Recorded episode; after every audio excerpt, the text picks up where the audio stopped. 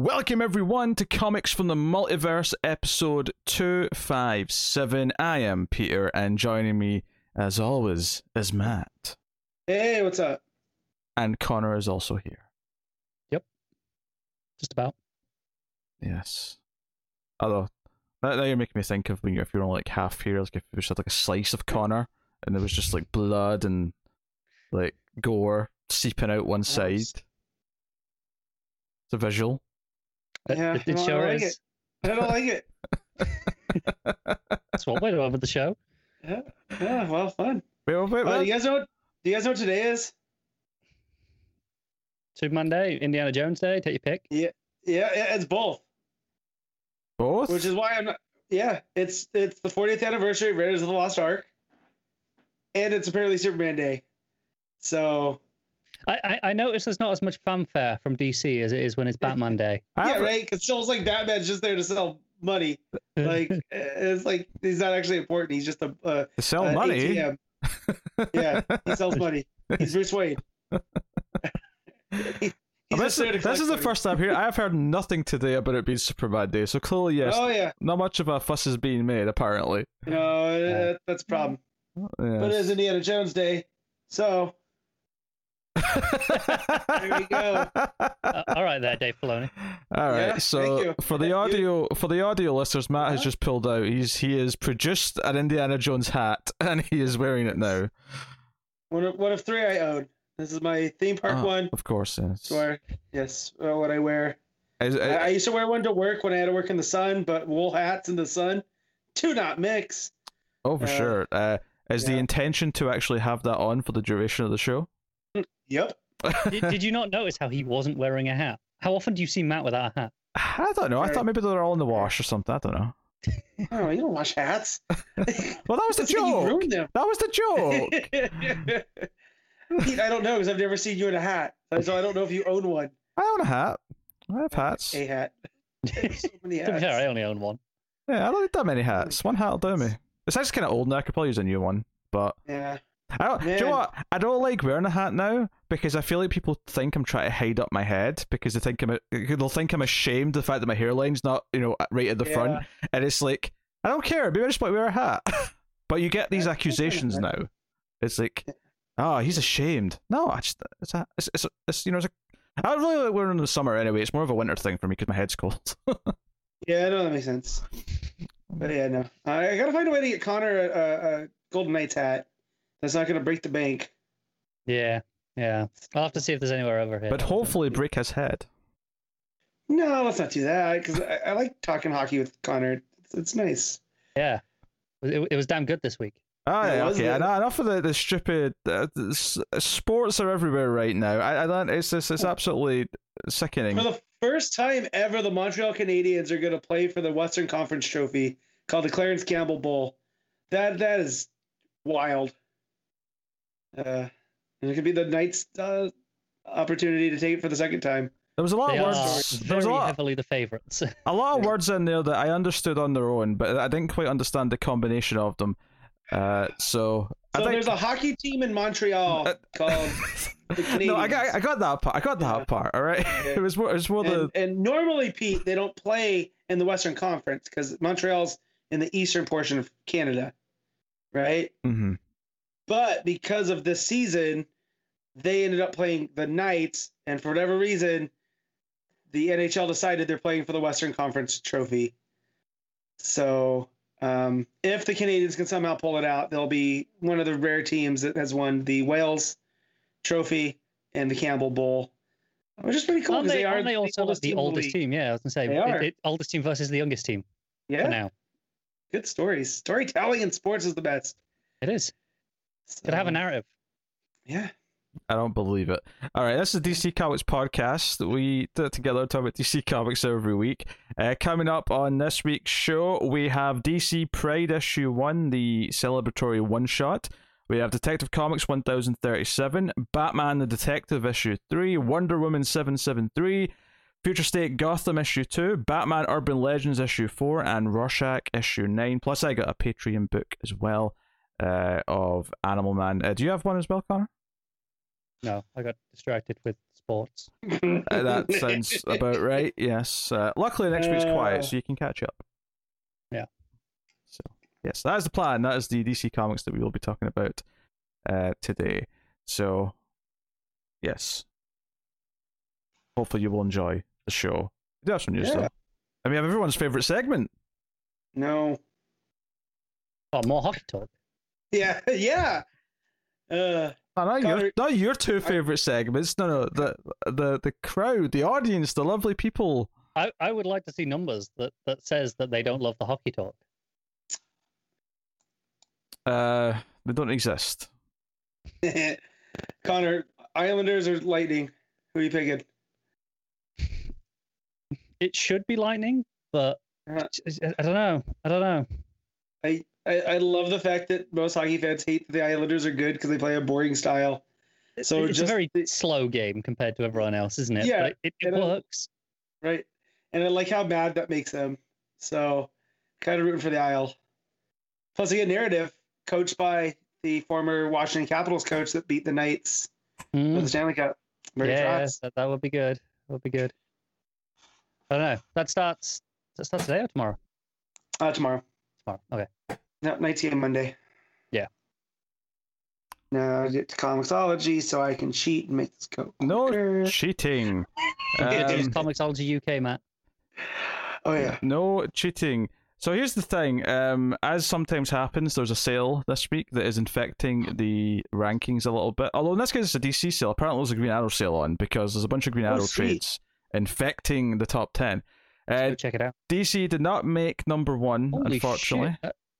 That, that is cheap.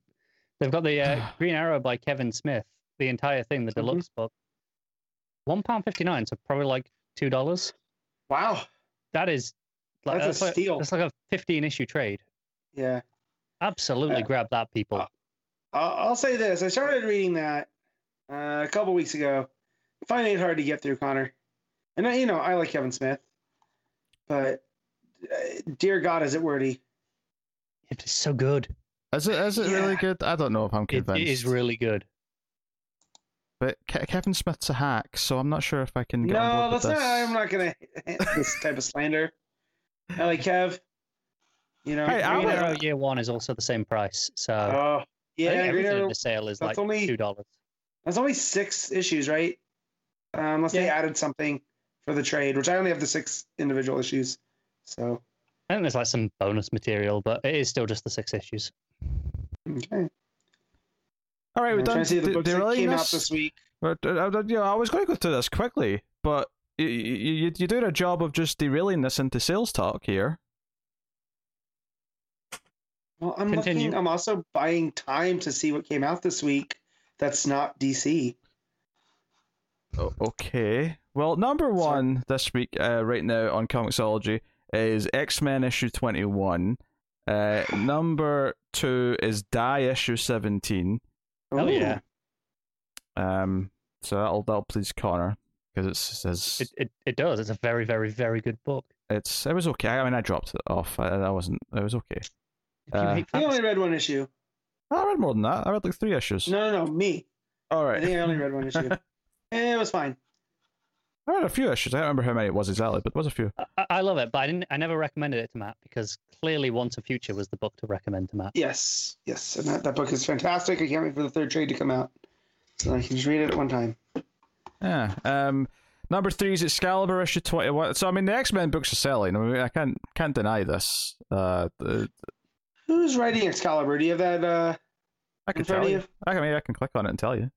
um, would you? uh, Jeannie Howard. T- yeah, Tini Howard and Marcus Huh. Stoll on art. Yeah. Okay.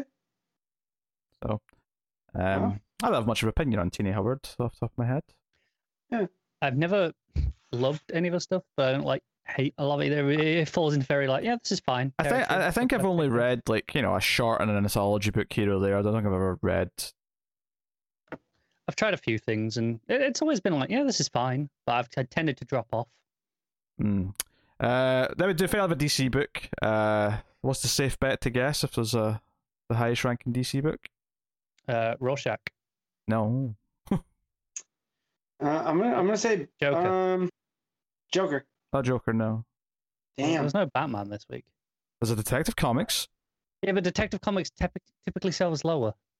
Well, it's the highest ranking DC book as of right now. So But that's good though because I mean, it is mean good. we, we And- enjoy that book. I, I wasn't So- arguing with the fact that it is the highest. I'm just saying, you know, it's, it wouldn't be the obvious pick just because Detective Comics is out. Right. Well, well, the, the the bit is is that it's always a Bat book. That that's the bit, right? that's the bit. That was the hint. That was the whole hint. If in doubt, guess Batman. I did guess Joker. Oh my god. Uh, number five is Amazing Spider-Man issue sixty-eight, and then we're into some of the uh the trade stuff. Green Arrow Year One's there. Green Arrow by Kevin Smith is there. Uh, the first deluxe volume from Rebirth is there. Uh, Ooh. also only two dollars seemingly. Uh, and then we're to Rorschach, uh, which comes in at number uh, is this uh, nine ish? Aye. Nine. Ah, nice. And then number 10, Batman the Detective. So Batman's still doing well. Uh, and then we're back to some X Men stuff with Children of the Atom. Uh, at number 11, Wonder Woman 773 coming out at number 12. And looking beyond there, just a couple of entries down for DC Pride. There's more Green Arrow trades, a whole bunch of them, in fact. Um, uh, Joker is mixing in there in the low 20s. Uh, maybe the price increase in Joker has affected it a little bit. Uh, I I would guess. yeah I hope so. still selling reasonably well, but clearly it's not as skyrocketingly high as it was before. Um, yeah. In fact, it looks like a lot of those uh, Rebirth Green Arrow trades are uh, cheap right now.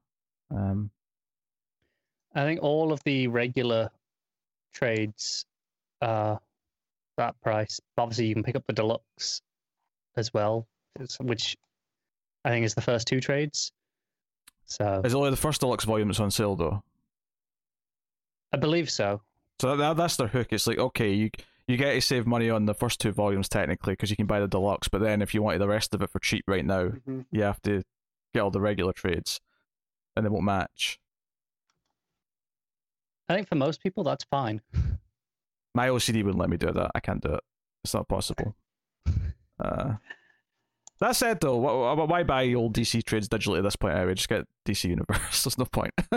It's really hard to argue with that. DC Universe is pretty fantastic. Well, once something's six months old, there's no point anymore. Just get the universe. True. like, if you want it physical, obviously understand. You buy the physical version, but digitally, there's- like, there's no difference now. It's Mhm. Mm. you you just get access to everything, so it's fine. Uh, so that's basically it uh, in terms of all that. Um, uh, so uh, I don't know how old Batman Earth One Volume Three is, but that's sort of I think And- that's brand new. yeah, that's in your low thirties, so that's selling a little bit. Uh, but obviously it's full price right now, which makes some sense. So. Uh, there you go. So at least it was nice for once for the sale that's interfering with everything in the, the top charts to be a DC sale. Uh, that's nice. So Oliver Queen's getting some love right now, uh, which is cool because it's not like he's got a book right now. No, so no, but we have that uh, 80th anniversary. that's true. We do have that, which is kind of weird actually that they're doing this now and not hmm when that comes out. Right. Because presumably they're going to have another Green Arrow sale when that hits. Yeah.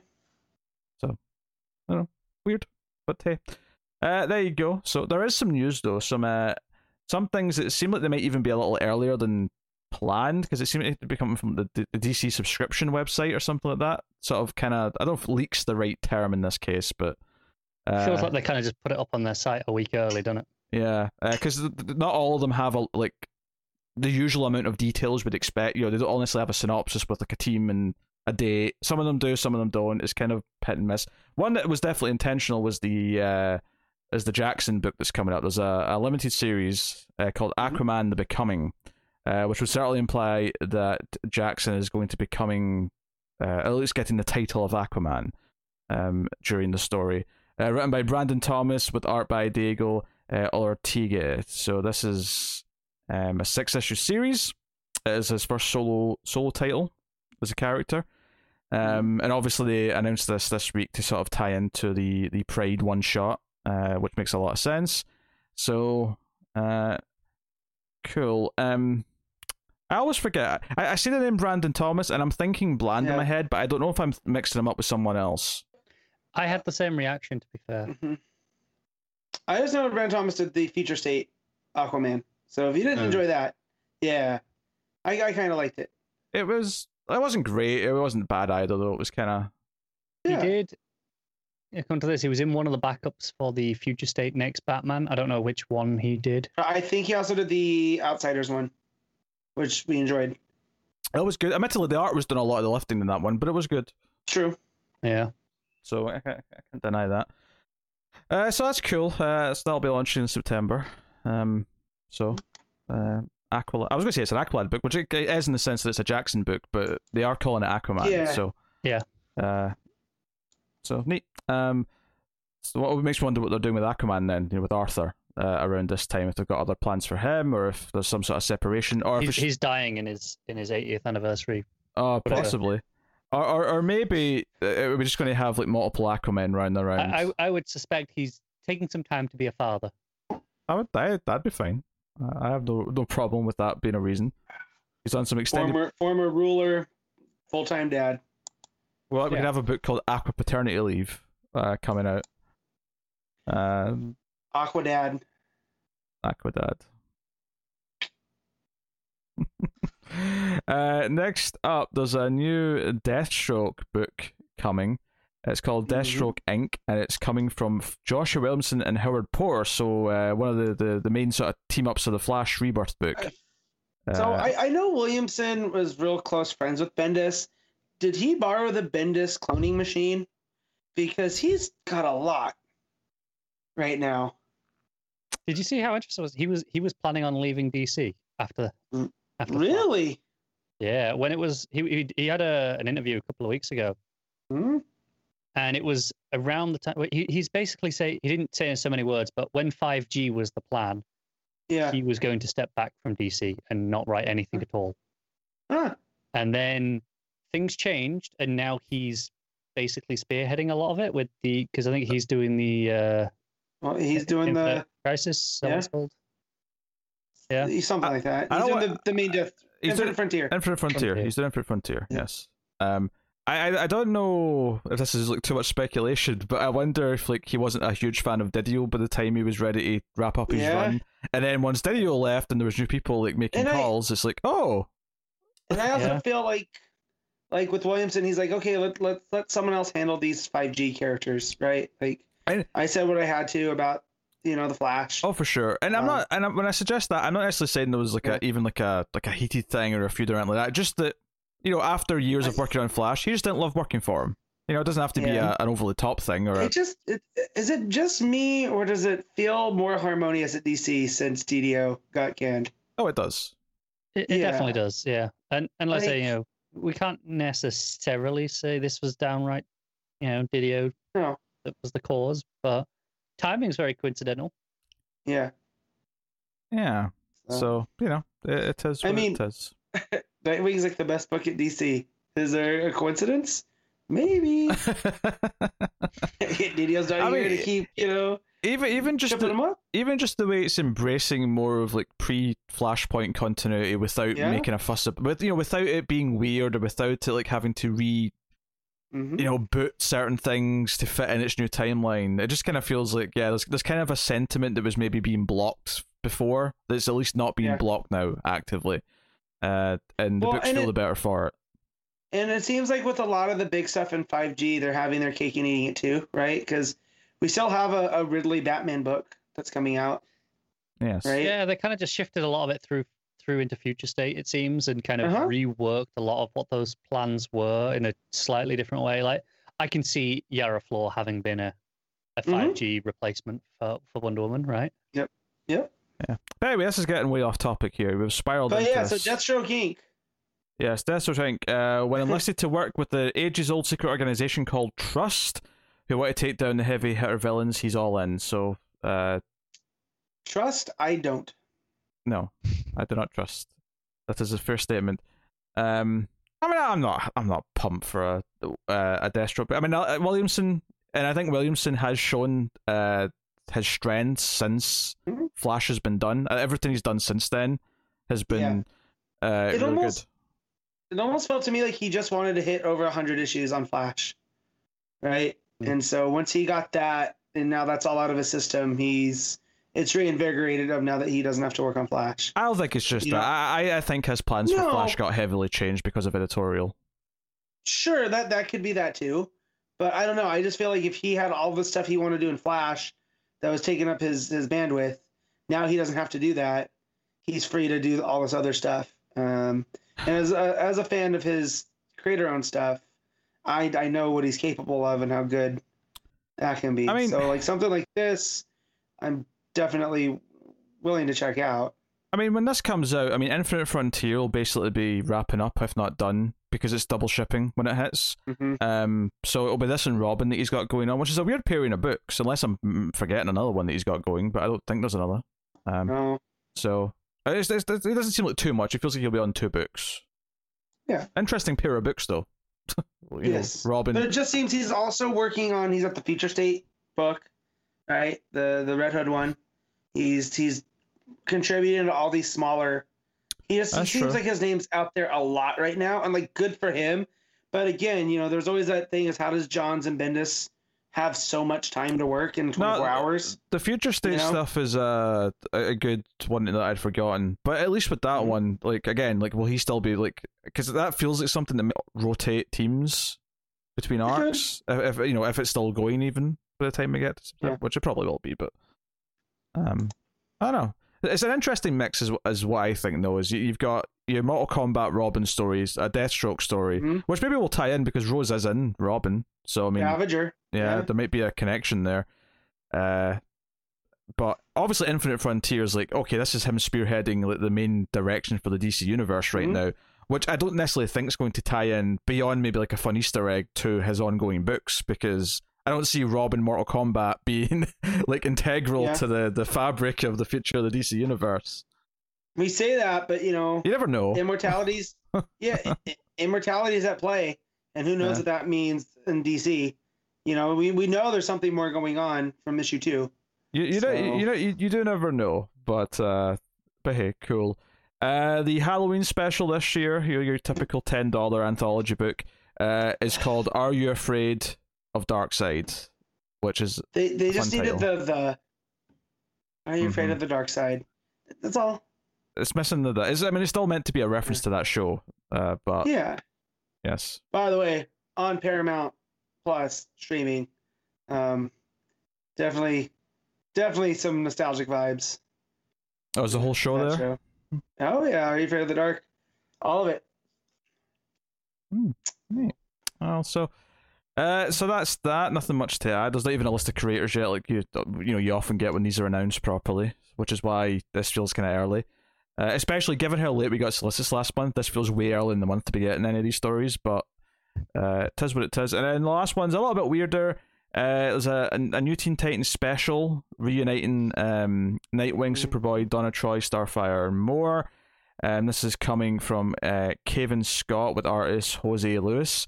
Uh, but this sounds like it's going to be a sort of graphic novel size special rather than a, a mini series or anything like that. Uh. So this this was something else that popped up uh, this week. So yes, Which is weird because this is an odd uh, collection of of Titans and non Titans. mm-hmm. Mm. You know, so well, I should say non Titans. Red Hood's really the only non Titan, but um, yeah, just Superboy being in there with Nightwing and some It's of a the strange lineup. yeah. Yeah. So, um, but yeah, Maybe, maybe it's just uh, maybe it's just because they're calling it New Teen Titans because we obviously we associate Superboy with a later version of the team With- that's not the New Teen yeah, Titans. just just Teen Titans. yeah, Adjectiveless. yes. Uh, Even though objectively he is in a newer version of the Teen Titans than the New Teen Titans Yeah. were. But he is not in the new Teen Titans. No, right. but he is objectively in New Teen Titans material. Yes. A Superboy, not the Superboy. Basically, what they have to say on, on this to make it clear what they're talking about is that this is new New Teen Titans material. New, new, yeah. oh dear. Uh, so there you go. That's the news. No, this is it that I, Whoa, I whoa, missed. whoa. That you've The actual announcement from DC about new books that came out this week, because a lot of these were like, you know, just kind of off their I did not see. I did not see actual announcement. What, what, what the, you re- got? the return of Fables. Wow. Yeah, which was obviously you know long running Vertigo book with multiple Okay, I don't feel bad. I, I do not feel bad for missing this. Now, I, the way you were saying that there made me think I'd missed some huge announcement about a big mainline yeah. DC thing. Well, the first thing back for it is uh, a six issue mini called Batman versus Bigby, a, a Wolf in Gotham. Eh. It's like I'm that's out. pretty. That's pretty big. Uh, What it's, do you mean? it- eh? it's a cute crossover with a, a non-mainline DC thing, right? This is like I'm not I- saying I'm it's sorry. it's not The as amount, like, it's not as lame as Batman Fortnite, but I am equally kind of whatever on it. Okay, I'm, sorry. When they announced a Conjuring tie-in, you're like, no, this is proper DC news. We are covering this. This is being covered Little- on the show. Li- This is more DC than that. Little, little, little did we know that that Conjuring book was just a, uh, you know. I think I think Connor's overselling my deter. Like, I covered it Here's because I the saw thing, it. though, Connor. I, I wish I would have heeded my caution after that first issue and just not watched Conjuring three, because, not hooey, uh, good. it was, I, I, yeah, good. I haven't seen it yet. I'm not watching it until I have to for. uh That's Yeah. disappointing here. Uh, yeah, it's it's not their best effort. Well, let's put it that way. But Uh, That's that said Yeah. though, it's probably still better than most of the spin-offs because most of them are just dire. Oh dear. No, I refuse. I refuse that. I refuse to accept that it's as bad as either the first Annabelle or Curse of La Llorona. Right? There is no Got the way. same director of La Llorona, Pete. That's all I'll say. That's a bad sign. I, I, I, I, it's, not a good sign. it's not a good sign. Uh, and this is terms of I wanted it to be good, and I yeah. Uh, just uh, the more I think about it, the more upset it makes me. Um, not I shouldn't say upset. The more confused I get why they did the things they did. Um, see, that's all. see. Clearly, Matt's more interested in Conjuring than Fables uh, crossovers. Because he, he's, Oh, I am just because. Fables is well, huge. like Fables has an audience, right? Vertigo crowd loved it when it was being released. I never get into Yeah. Fables. Uh, I, I got the first trade thinking like, oh, this is what you know. Once upon a time, the TV show on ABC was gonna Mm-hmm. kind of be like, and it was fine. It was definitely one of those things that was over. well, if I if I, I read, like, recall, four trades, and I love Yeah. what I read. if, and then if I off. recall correctly, uh, th- that TV show actually happened because they had they were actually in talks to do a Fables show Yeah. before they eventually that fell through, and then they kind of just did Once Upon a Time instead, which is you know shockingly very similar. Well, in de- de- definitely not Fables. yes, no, Um, no, no. It's it, but it, it's basically Disney's Fables, where it's this town where Yeah. these you know storybook figures live, and they came from a world that was, and what happened in that world, it was very Fables. And then I read that first trade, and again, like this is fine. It might get better, but I didn't have any steam. So just- like them resurrecting this and putting Batman with it, uh, What's it What's doesn't interesting though is okay. So we have a six issue mini starting in I think September. mhm. Um, but then from May of next year, they're bringing the series back, like just the main series, and it's picking up at issue 151. It's not renumbering or anything. It's just hey, issue 151 is coming back in May with a 12 issue arc. I mean that's nice for fans, but I, you know, the way you said though, there's actual news, and you were pulling me up. I thought, oh, I've I've missed some big, uh, there's a relaunch of Green Arrow, or I've missed the relaunch of something, and It's then one of the hit- biggest news stories in comics this week. And it's DC related because it's all being published under Black Label. and you hit me with Fables is back, and there's going to be a Batman crossover with it. And I, I'm upsetting people right now who are big fans I, of Fables. I know for a fact the audience on my side in this one. Look, I, I, I have no ill will towards Fables. I don't. But the way Connor pulled me up there as if I'd missed something huge, that was not that was not the caliber of the tone that he had. If he had just said, The oh, th- return of Fables is something huge. if he had just said, oh no, I've got one more thing, and it said, oh, Fables is coming, I thought, oh, cool, all right, that's neat. But he no, he he he he built it up as. You have missed the most earth-shattering thing that has happened in our It is the biggest- lifetimes. Out of all the things you just said, this is easily the biggest. You know, Tony Giovanni, Matt, the you know, greatest night in the history of our sport, the greatest news story in the history of this podcast. I just Up want to say, you- guys want to hear a fun fact? yeah, sure. The Indiana Jones in the original script was known as Indiana Smith, but Spielberg thought Jones sounded better, so that's what they went with. I mean, the reason's not that interesting. It's just he thought it sounded better. it's pretty dull Yeah. as far as trivia goes. But yeah, I'm just saying. I'm trying to change the subject. I'm trying to talk about fables. that's I mean that's fair. It's Indiana Jones. I get It's it. Indiana Jones Day. Yeah, they, they all they all uh, came out in 4K this What? past week. I'm looking forward Yeah, to buying them at some I- point. I know, and I hate that because I have to sell it to Ash.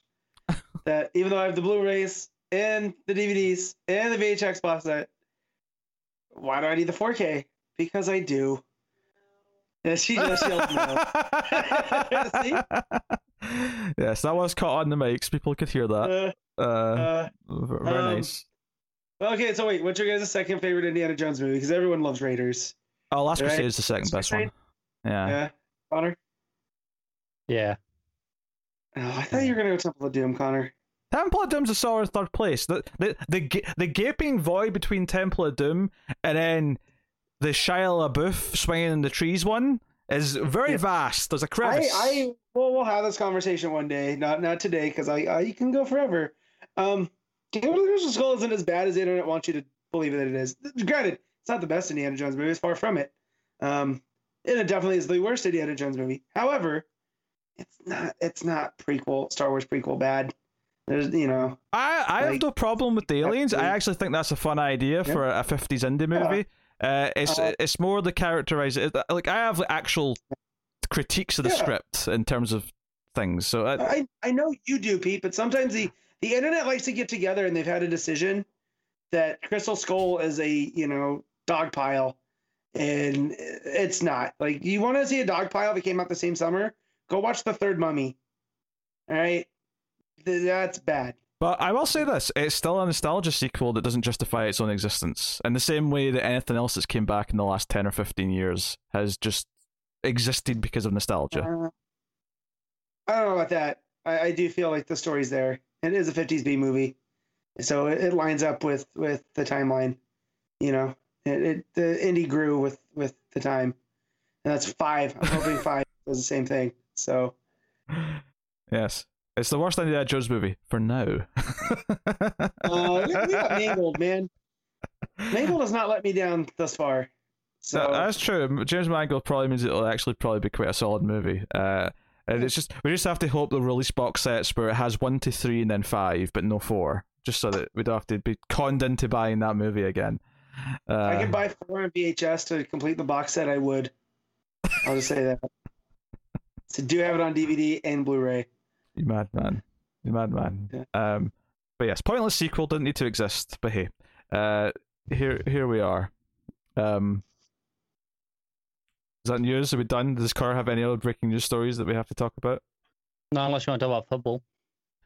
I very really. I very Uh, really He is, don't. he is thankfully stable uh, in hospital, and they are resuming the game in 20 minutes' time, which is Cool. utterly insane. Like you know, Yeah. just uh, what a what a weird Sports choice. injuries always get me because these guys are peak athletes. So if it's This, something this that was makes out and they have particularly to get horrific off, because it wasn't Yeah. like there was a collision with another player or any, he just right, he, he stumbled, he went down, he was having convulsions. It, it looked like he was like having a heart attack or something. It was it was horrific. are they playing in any environment in which that this would happen? It was know, a it was a Danish player playing in Denmark. It was in Oh Copenhagen. wow, wow. Yeah, so nothing out of the ordinary. Because I have heard about people's cardio not being up when they go to Mexico City because of the elevation, right? Or when they're playing in Brazil in the World Cup. There, there are a lot of fears for next year's World Cup, whether in Qatar, which is Qatar, stupidly hot. I think they've having to move. I think they've moved moved it to the winter instead of the summer. It's Yeah. that bad for fears of heat. But no, this was you know literally home Uh, territory for him. Crazy. I just hope he's you, you know Yeah, stuff like that. Again, peak peak people, you know, good condition, especially soccer players. That's all cardio. I could never do soccer, ever. Too much running. No thanks. Who? Wait, do you think I could do better than Pete in soccer, or do you think him being European gives him a, an advantage? I, I would say, Matt, think of Orange Cassidy on a on a football field, and that is me playing soccer. Those are those are dangerous kicks, though, Pete. Those devastating kicks in the, the sport of professional wrestling, of course. Yeah. Uh, I've heard that he has to tone them down for the for the viewing audience. That they're Oh, you know people can't. All right. Yeah, like, are talking about books? like Bruce Lee and uh, Enter Dragon had to slow down his kicks and punches because the camera Yeah. couldn't capture them. Yes, that's the same thing with Orange Cassidy. Yeah, he has to slow down those kicks Yeah. so the audience can comprehend what's happening.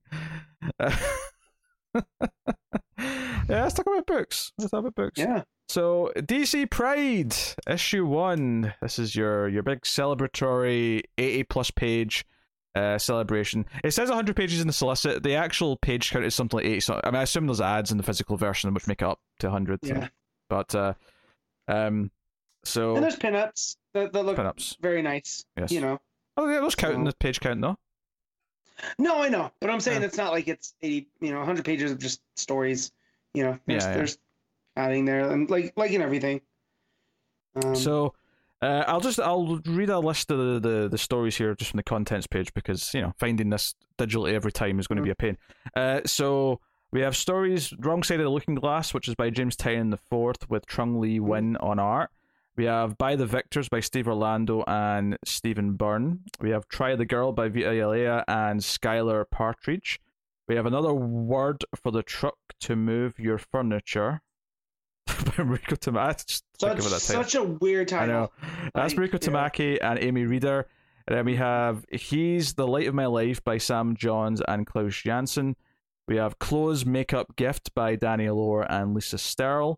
We have Be Gay, Do Crime by Sina Grace and Ro Stein Possibly the best title. Ted Brandt. It's, it's a Uh, good title. I, I can't deny it. Uh, We have Date Night by Nicole Maines and Rachel Stott. And we have Love Life by Andrew Wheeler and Luciano uh, Vecchio. Maybe mhm. Vecchio. I'm mispronouncing that.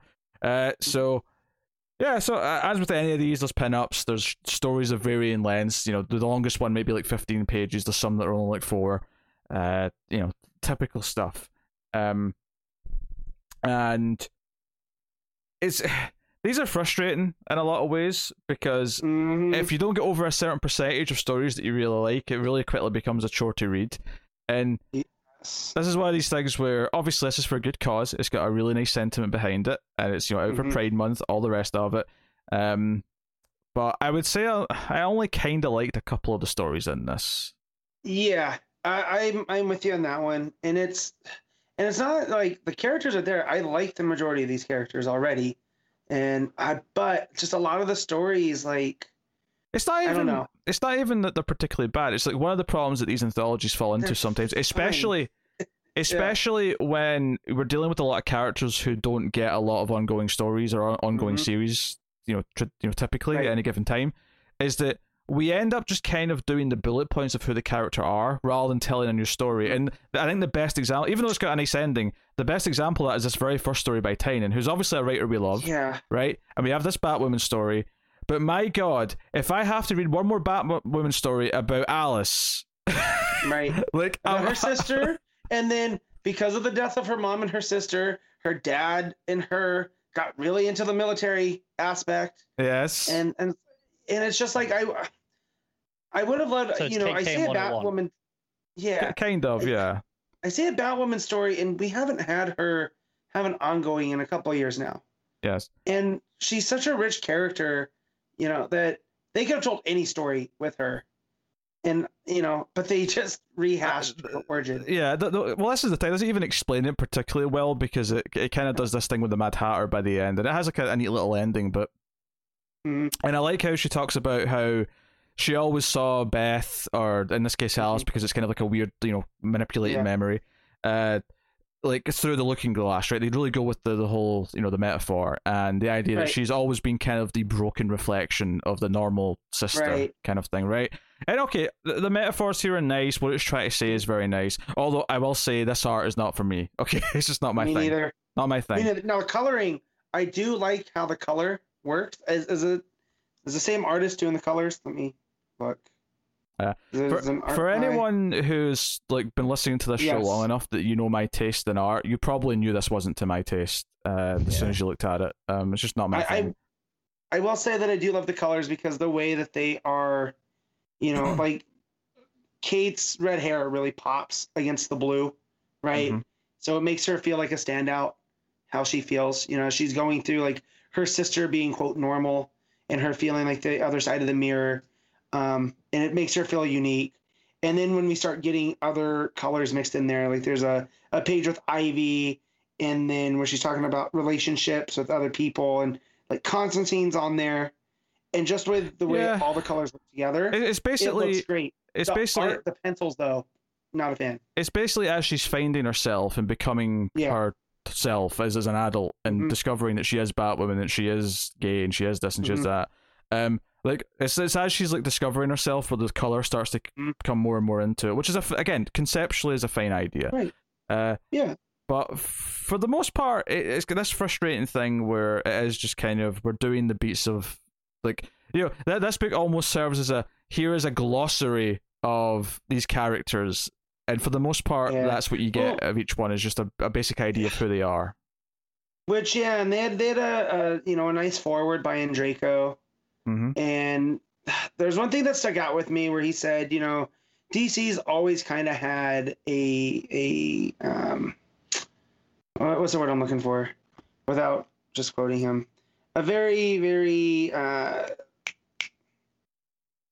I'm I'm Um, Gay, not gay, uh, diverse. Jeez, diverse. There you go. I feel like I'm having a stroke. I can't believe you say difficult. Like, it's not difficult. It's a it's diverse. Uh, it was off the top of my tongue. Has a very diverse cast of characters, and that they don't just trot them out there, right? Like Montoya was a main character that wasn't like her defining feature wasn't that she was a lesbian, right? It was she was this hard up detective that, you know, had issues with people and a bit of a drinking problem, and they weren't just trotted out for stuff. However, here there's certain characters that got brought up that I had no idea, you know, the it's like, well, where, where have they been? You know, if we're not just trotting them out for Yeah, know, there's- there's- a large amount of the characters that get stories in this book don't have ongoings, or they're, they're not main characters in ongoing books. Well, uh, I'm sure when we get to this next story, not Doctor Strange. I've never yeah, I don't know this guy either. carried this character? All I could think Like, I- I- is Constantine's Yeah. got a Doctor Strange buddy, Of apparently. course he does. Yeah. and it's like, okay, I know who Midnighter is, right? Is this a, a, a Wildstorm character I'm not familiar with, or is this somebody new? Um, Yeah, I mean, he's for- for- fighting a, a For, for, con- vampire. Uh, well, for context here, this character Giorgio is telling a story about Midnighter taking him on a date, and in that context, it was going to a castle to take on this Count Berlin, who was a homophobic uh, vampire. neo-Nazi vampire. Yeah, yeah. who was trying to erase the the you know the, the Mhm. gayer parts of history uh, and straightwash it. So Yeah, so Connor, he was trying to make Patroclus uh, Achilles' friend, not lover. Oh, so Uh, like they did in Troy, Yes. where I think they were cousins. Right, or which something. again, yeah, which again, the metaphors here work. I just like Don't get me I wrong. know. I, I think that movie is fun. Yeah. But yeah, yeah, that no, they, they were very gay. Well, he says so here. It says uh, Berlin had stolen the bones of Patroclus, uh, hot to rewrite the ancient warrior story with a spell, so that he and Achilles, some of our earliest heroes, weren't lovers but cousins. Are So they, I feel are like that's a blaming this, this guy for, for that movie? Kind of sounds Well, like. so yeah, they're trying to blame neo-Nazi vampire Count Berlin. Um, you know, so for that. Fair enough. But yeah, even this dude that what did you say his name was? it was like Gior- Giorgio, I think was that.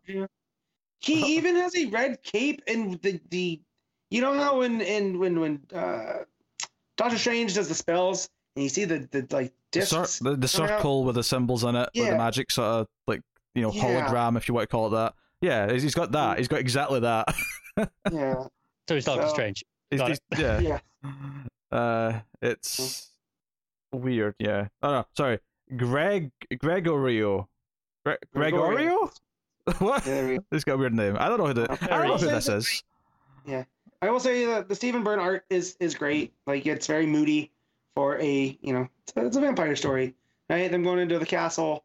Um, I, I will say but- this. but it is- So, so what? See if the, the point of this story was to introduce this character because he's not as Yeah. well known to most people. That would be fine if it actually did a good job of introducing who he was. But they they, they mention his name once briefly at the start, and then Constantine comes and talks to him, and he tells this story about him and Midnighter, and I'm like, yes, but who are you? I still don't know who you are. yeah, I'm- I've, I've googled him. Extrano was created by Steve Englehart and Joe Stan, first appearing in Millennium issue two. However, in the Prime Earth continuity, first appeared as part of New 52's Midnighter and Apollo by Steve Orlando. Uh, there you go. Ah. And this is a Steve Orlando. So story. cool. Yeah. There you go.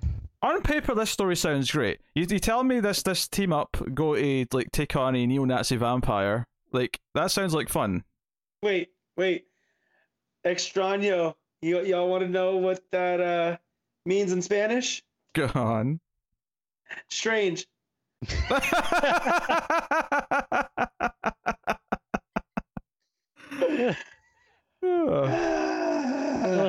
Yeah, Gregorio de la Vega, uh, minor magician. He's from the Guardians of the Universe. He was selected, anyways. Wow. I'm just gonna okay, call. I'm just gonna call him Goro from Mortal Kombat. Yeah, Goro Gregorio. Strange. Yeah. So also, um, Constantine being queer is that a thing that's been established? Yeah. Yeah, he's been Okay. by for decades. Yeah, he's, he's been sleeping with everyone who moves for Gotcha. forever. I just didn't know if this was a him just using Constantine here, you know, No, that's because of thing. I- I mean, magic. I say by because that's what Yeah. we're what people are doing, but Right. I would suspect Pan is probably a more accurate description, Gotcha. given that I Yeah. said any, anything with a pulse, basically. yeah. Hence, hence when I don't know, I just use the the the queer term just Yeah. because it kind of I- I- covers. including King Shark, if, if you recall. Right. I don't. But It was in one of the animated movies. wait, Constantine had Yeah, it off with. King Shark.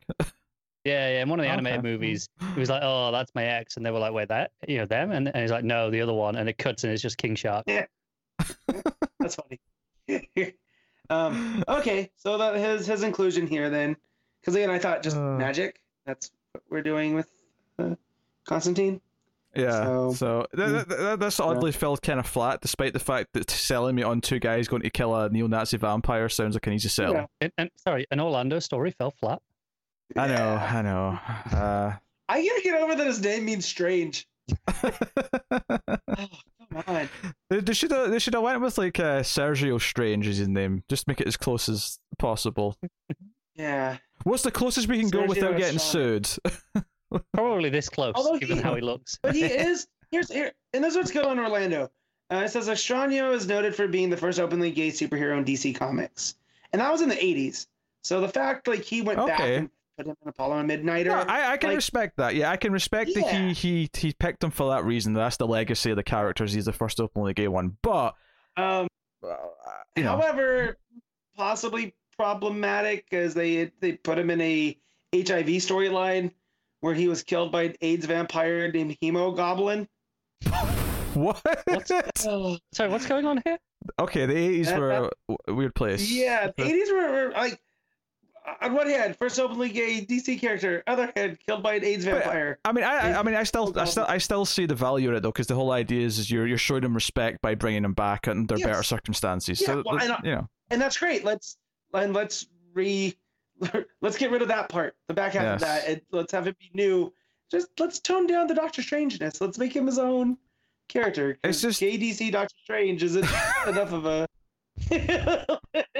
a difference, right? Like, yeah, oh, yeah, it's, it's odd. It- It's, it's just. I mean, I guess there's lots of stories here where it doesn't necessarily explain who the characters are. You're just expected to know them from DC knowledge if you do know them. yeah. But I don't know. Maybe this one, maybe this one just stuck out because both of us didn't know who it was. Um, right. and we read a lot of DC. great. Yeah, good and good on Orlando for for bringing that because now we know who he is and you know. Yes. uh, I- I just wish this- his- I just wish the story itself did a little to help. Yeah, right. Well, maybe this could have served. If any character needed a rehash of the origin, maybe Extraño, not Yes. Batwoman. Not Batwoman. Yeah, Batwoman is good. Let's. okay. Um, Um, and even then, if you're going to do it, just do it in one page. You'll do it, you know, like the origin of Batwoman, blah blah blah, sister, blah blah Right. blah, father, blah blah blah. Right? Okay, go story. Like, you know. Uh, yeah. Next story is uh, try the girl. This is the Vita one. This is the question Renee Montoya story. I thought this was was all right. Actually, this is a simple Yeah. little four page, four or five page story. I I missed the question, or the Montoya question. Oh, of course. Like, yeah. Yeah. So like I mean, seeing her here, I, I'm happy. Like I get she's commissioner right now through Tynion's Batman and mhm. whatever's going on over there in Gotham. But reading this, this was a nice like addition here. But she's not a nice- being she's not being wasted. She's given you know, she's in an important position. It's not like the character herself's Yeah. been forgotten. This is just a nice Right. nice Mhm. throwback to uh, her question Well, days. and, and and it feels like a Rucka story. So I'll give Ayala credit because Ayala's been real hit or miss with me, especially in Mhm. these anthology stories. But this definitely felt like a Rucka question story, just because you know, looking for this. Um, what was she? A public defender, a defense attorney, The vet, well, she's running and- for uh, office now. counsel. Yeah, Yeah, she Um, ran for city council. She, you know, she's, you know, running on the, the, the, you know, corruption in the police force, and so that's put a lot of crosshairs on her because she is a public defender, um, and so Renee goes to track her down, but in in grand fashion, you know, this lady can handle herself, you know, as as yeah. we see I, I, through it. important. She she goes she goes missing. It's it's, it's the it's the sister of the of the character who's went missing who reaches out to question to go find her. And there's a lot of build up to it, but then when she gets there after a couple of fight sequences, it turns out that she's already like got herself out of you know out of ties and has beat the crap out of the, the guys that were holding her.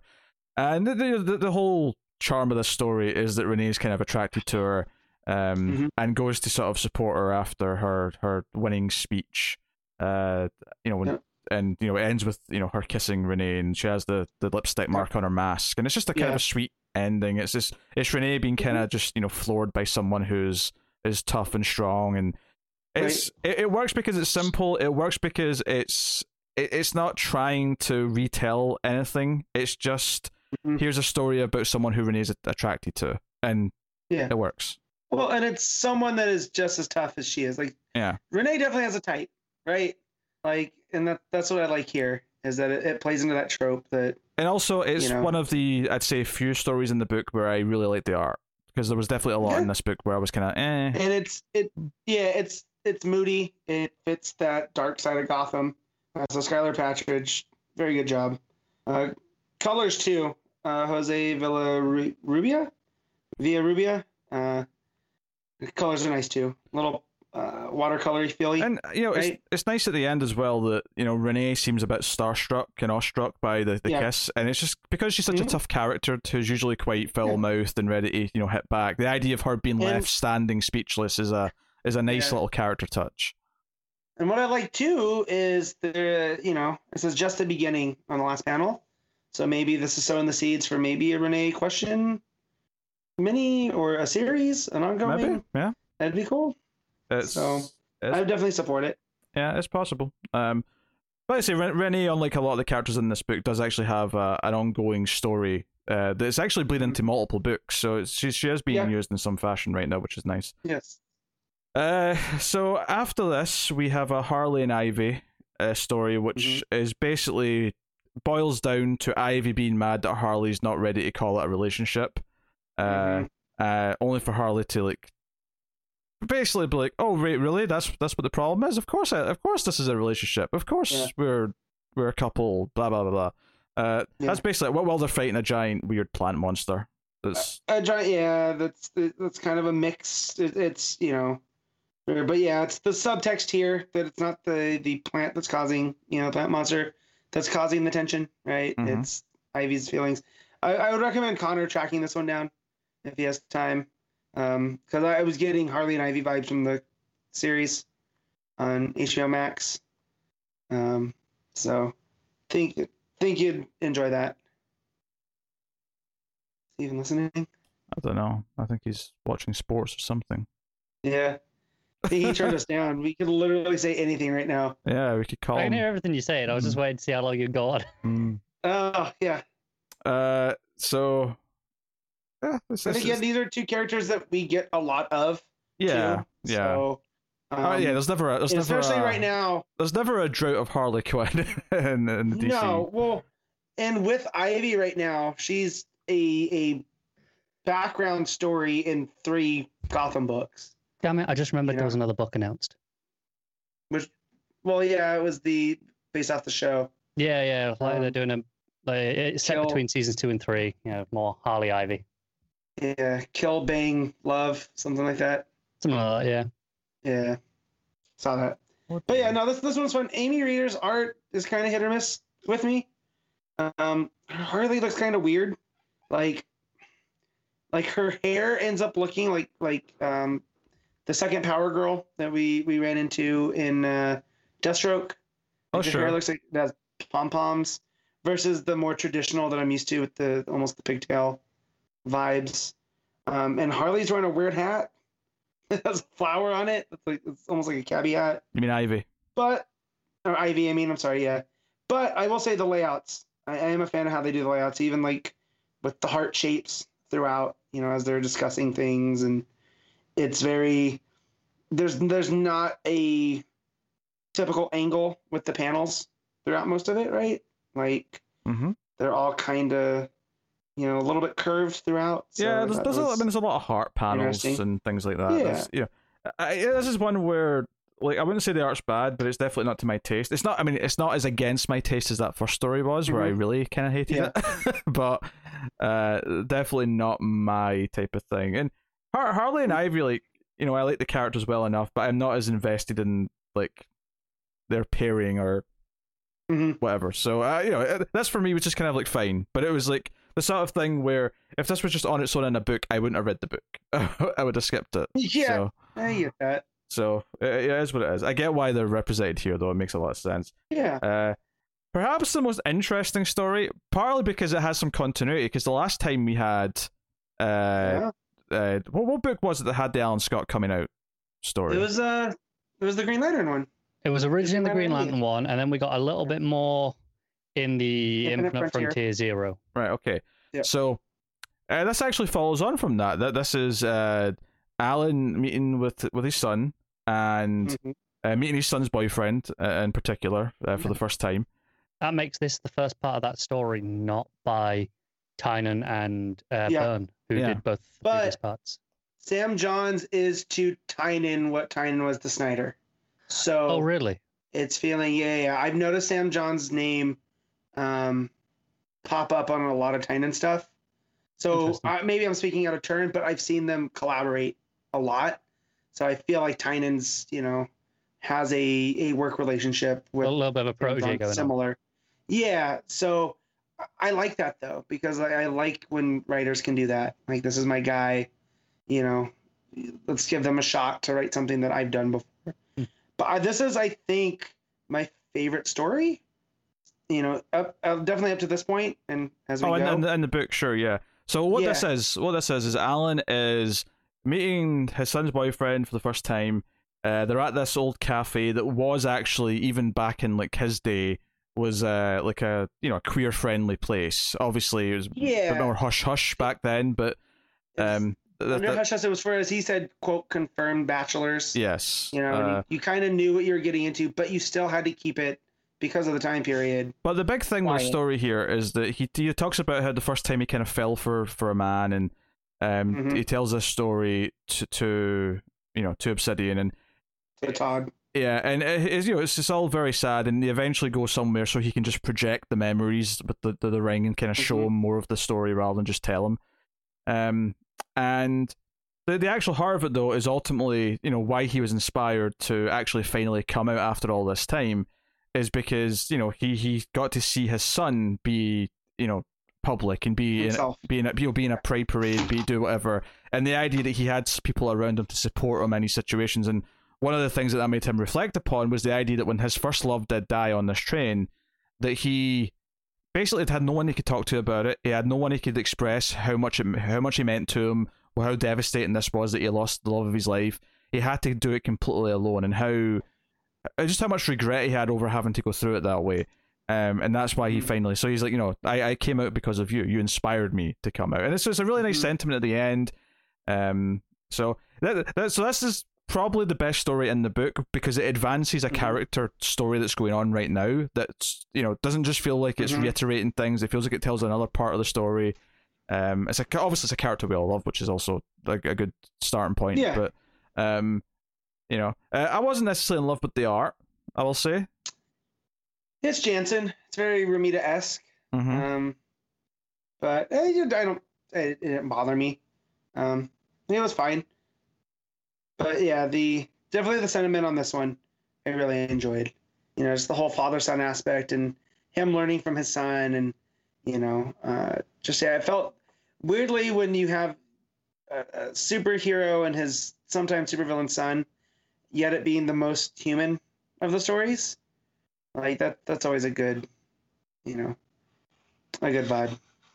Yeah, it's just the the art is like you know it's, it's a bit messy in places. The faces are a bit blocky. Mhm. Um, I, I hate to feel say that something feels rushed, but I, I think Janson's art to me always looks rushed just because of the style. Uh, and yeah, so uh, art wasn't set in the world on fire, but it's by far the most interesting story I think in the book, and definitely the most exciting Mhm. going forward. Because again, this doesn't feel like it's the end of this journey. It feels like this is just the next part of the Alan Scott story right Mhm. now, which is being told in little snippets uh, over different parts of DC. Uh, your mic's going there, Matt. Just uh, Mhm. as we transition into the next story, which is uh, a future Flash story. So this is the Flash from Future State, um, Mhm. who uh, we see on a date with their girlfriend. Oh well, not yet. Andy. They're they're going on a date later, uh, rather. Yeah. Uh, and the joke is is that they're going to be late because Flashes are always late. Right. Uh, so and and Jess, the the new Flash, is trying to fight that because, you know, uh, no, I, I don't have to do what the other Flashes do. I'm I'm my own Flash. I'm not going to be late. Um, and of course, as they're trying to get ready for the date, of course, superhero shenanigans happen. Uh, naturally, and it kind of Yeah. mixes it with trying on different outfits and. hmm Th- this one, um, I think had pretty decent art uh, for a Yeah. start, which is nice. Uh, it's, Mhm. So that's cool. Um, I think what this benefited from is that this is a character who was just recently kind of introduced for the first time in Future Mhm. State. So it served as a nice kind of bit of focus that the character never really got in that because you know th- Mhm. they were in the Justice League book, they popped up, they had like a, a Yeah. story within that, but this was like a nice bit of focus for just this character on their own. Yeah, because I remember them making a big deal about this Flash being non-binary, and I was like, okay, great. And then we didn't get much of this Flash. Like they tease all that, and then they show up and are just doing Flash things.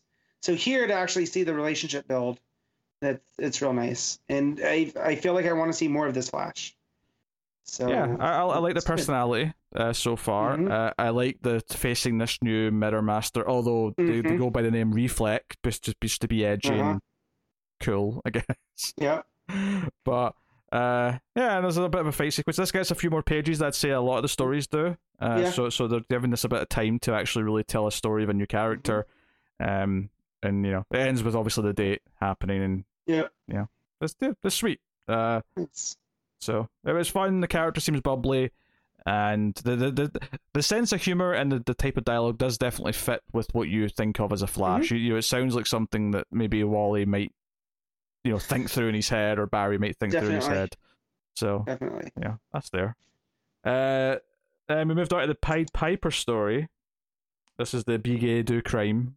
Uh, so the Uh-huh. best title of the stories Easily. for sure. Uh, I have to admit though, this this is a Sina Grace uh, with Ro Stein and Ted Brandt Yep. uh, on Mhm. this book or on this story, and I have to admit the dialogue in this one was making me cringe a bit too often, Yeah. a bit too hip and a bit too you know Mm. down with the kids for my taste. Yeah, I'll I'll I'll get you on that one, old man. Uh, but yeah, it's not even so. This is the thing. People people crack old age jokes, even though I'm 32. It's hardly ancient, but yeah, it's, it's not even that. It's like even when I was younger, like if I saw people try to put phrases like they're in this story into a story, it would make me cringe because it has no place in written work. It has no place in a But Yeah. also, you're old. yeah, sure, whatever. Um, but also as a as a Scotsman, you hate when people type out in Scots dialect. Oh, I do. I, Right? hate, I hate people type Yeah. it out in slang in general. Yeah, Yeah, so it you know, me. it is, yeah, but no, and, and the story I I like it's um, who's who's this the the drummer using using uh Piper's tech to you know the the area of town that they live in is basically getting gentrified and you know they accuse Piper of, of you know basically kind of selling out and and you know he's just one of the rich people that's profiting off of this you know this up and coming part of town and you know the landlord's raising all their rent so they're gonna you know use use the tech to to get even and you know Piper ends up having to intervene and whatnot so I did like the conceit of the story, but like Pete said, the dialogue was just a little bit too much for me. Yeah. Uh, it basically just ends with Piper buying all the property so he, so that he can just you know give people Mhm. you know fair and affordable rents, and that's the end of it. So cool. Whatever. Yeah. Uh, next up, we have the the Dreamer story, the Nicole Maines written one, um, Mhm. which is very much set in the world of the show. You know, it references Brainy, it references you know National City, all that all that stuff. It's Mm-hmm. very much just uh, meant to be a slice inside the show. Did you did you think this was strange? How it kind of felt like it was setting up an ongoing story. That, that, that- It it it did. Um, so so yeah, which I stopped watching Supergirl a while ago. W- Was Dreamer an actual superhero? yes, Yeah. that that did happen Okay. before I stopped watching too. Yeah, Okay, I, I Quite a wasn't sure. before. yeah, Yeah. a good season or Um, so. Yeah, Like I, I just remember Dreamer being like, like I remember seeing the suit, but I didn't know if she was a full hero. Like I didn't know if that was the thing because again everything's murky. I just remember the relationship with Brainy and how great that was. Yeah. I, I I don't know if we ever got to the point where she was out just doing her own cases Yeah. like she is in this issue. But I Right. mean, she she was showing up in And- costume. She was helping fight and- and it- things. you know it's nice that Nicole Maines writes it because I feel that she has a, a grasp over this character better than most, right? Um, except for maybe the writers of the TV show. That's what I was gonna say. That, that's maybe the only people who you could give more credit to at this point. Yeah, and so just the whole like not wanting to bother Kara and being like I, I you know, I'm doing my own thing throughout the city and then, you know, the league was it the League of Shadows? yeah, League of Shadows. Yeah. Which is the stuff that feels like it's setting up because she's like, I don't want to Mhm. tell Kara about this. Uh, and there was Right. kind of a hint of like the stuff they had, this like vial of, Mhm. I presume, Well- Lazarus juice. Yeah. With the, you know, we we just mentioned there was the the Harley kind of animated show Mm-hmm. getting its book. We've got the Superman seventy eight recently, and the the yeah Batman one recently. Yeah, we did eighty nine. Mhm. Mhm. Maybe this is setting up that there might be a, a Supergirl book to, I mean, to kind of maybe. follow up some of those. stories. Yeah. Possibly. Uh, unless they've done something really weird and this is like actually a tease for one of the plots they've got coming up in the final season that's airing now. Could be. Maybe they actually put thought into it and had it tie in. Possible, yeah. I mean, it's not it's not out of the realm of possibility. Um, yeah, then Dreamer and Brainy go on a date, and the joke is is that because she wants to interrogate this League of Assassins or Shadows dude, uh, she basically brings him handcuffed to her to the date. Uh, Yeah. And Brainy just kind of cracks some Conked jokes out. and shrugs it Yeah. off, and like, okay, we're weird and quirky, so this is fine. hmm Uh, so yeah, pleasant Uh, enough. on- so. I'll never be mad at Stott art ever. I Sure. like Rachel Stott's art a lot. It's always so, good. Yeah. Yeah. So it fit here. Yeah. Uh, so that was okay. Yeah, that didn't set my Mhm. world on fire by any means, but uh, it was fine. Uh, and then we have what I believe is the last story, Love Life. Mm. This is the Jackson story, which I, you know, because we had that book announcement, I was kind of expecting this to maybe have a tease or a like a, a lead in to the Mhm. book. Uh, and it doesn't really have that. It, it's just more just kind of an examination of what uh, the Pride Parade means to, uh, you know, queer people and why it's important. Uh, because he's at his first parade with his friend. Um, Who I think is the protege to Extraño. Oh yeah, because they mentioned yeah, this is the thing. They start Yeah. referencing this guy, the, the you know, gay Doctor Strange from from Yeah. story number two. And I'm like, oh wait, that's how, why is this guy so important all of a sudden? He's he's, Yeah. he's coming up Which now we know. of course, it's a pride issue. They're gonna prop him up. I- Like, I- I, uh, Wish I- we would have done that before. I've got a pretty good guess. Um, on, when I looked him up on that wiki page, he said he Mhm. was Yeah. affiliated with Justice League Queer, which was one of the Yeah. Mhm. Well. books in that you know tournament that DC did. That Yeah. they're definitely not going to release all the books. for because Well, well, Well, This feels like the backdoor pilot. for that. yeah, because they show up in I- I this mean- this story. we even had i think it was probably the writer of one of these particular stories that's relating to it um kind of said not to not to spoil anything but if you you know, really want to see justice league queer maybe go buy the pride book and stuff might happen Yeah. in the future so Yeah. i i would expect it Yeah. Yeah, basically, Eclipso shows up uh, and rains on the parade. Literally, Yep. has it rained? Literally. Yeah, it's on the parade. Yep. Uh, and Jackson goes to fight, but then, you know, the the, the, Doesn't pro- have to do it alone. yeah, the protege dude goes to get help, and then our uh, Goro, uh, he shows up with uh, JLQ, Uh, Yeah. which you know, how- Batwoman's there, the Ray's there, Natasha Steele's there. Yeah, Yeah, uh, yeah. Tracy Thirteen there in the background. Yeah. Apollo Midnighter. Oh, the uh, the the couple from uh, Taylor Suicide Squad is there as well. yeah, Aerie and Wink. um, There you go, There you go. Aerie and Wink. So yeah, uh, you know, it's this is one of these things where I like the sentiment of this final one's very good. It's a little on the nose at times. You know, it gets a little bit like, and this is why pride is important. This is what pride Yes. means, and it's like and so as a piece of writing, it's a little bit okay. I, like you're, it's a little bit too in my face to really enjoy it as a story, but Yeah. I get why they're doing it. It's fine. yeah, definitely. Um, this this is one I'll be. I did not finish this one, um, just for the sake of time.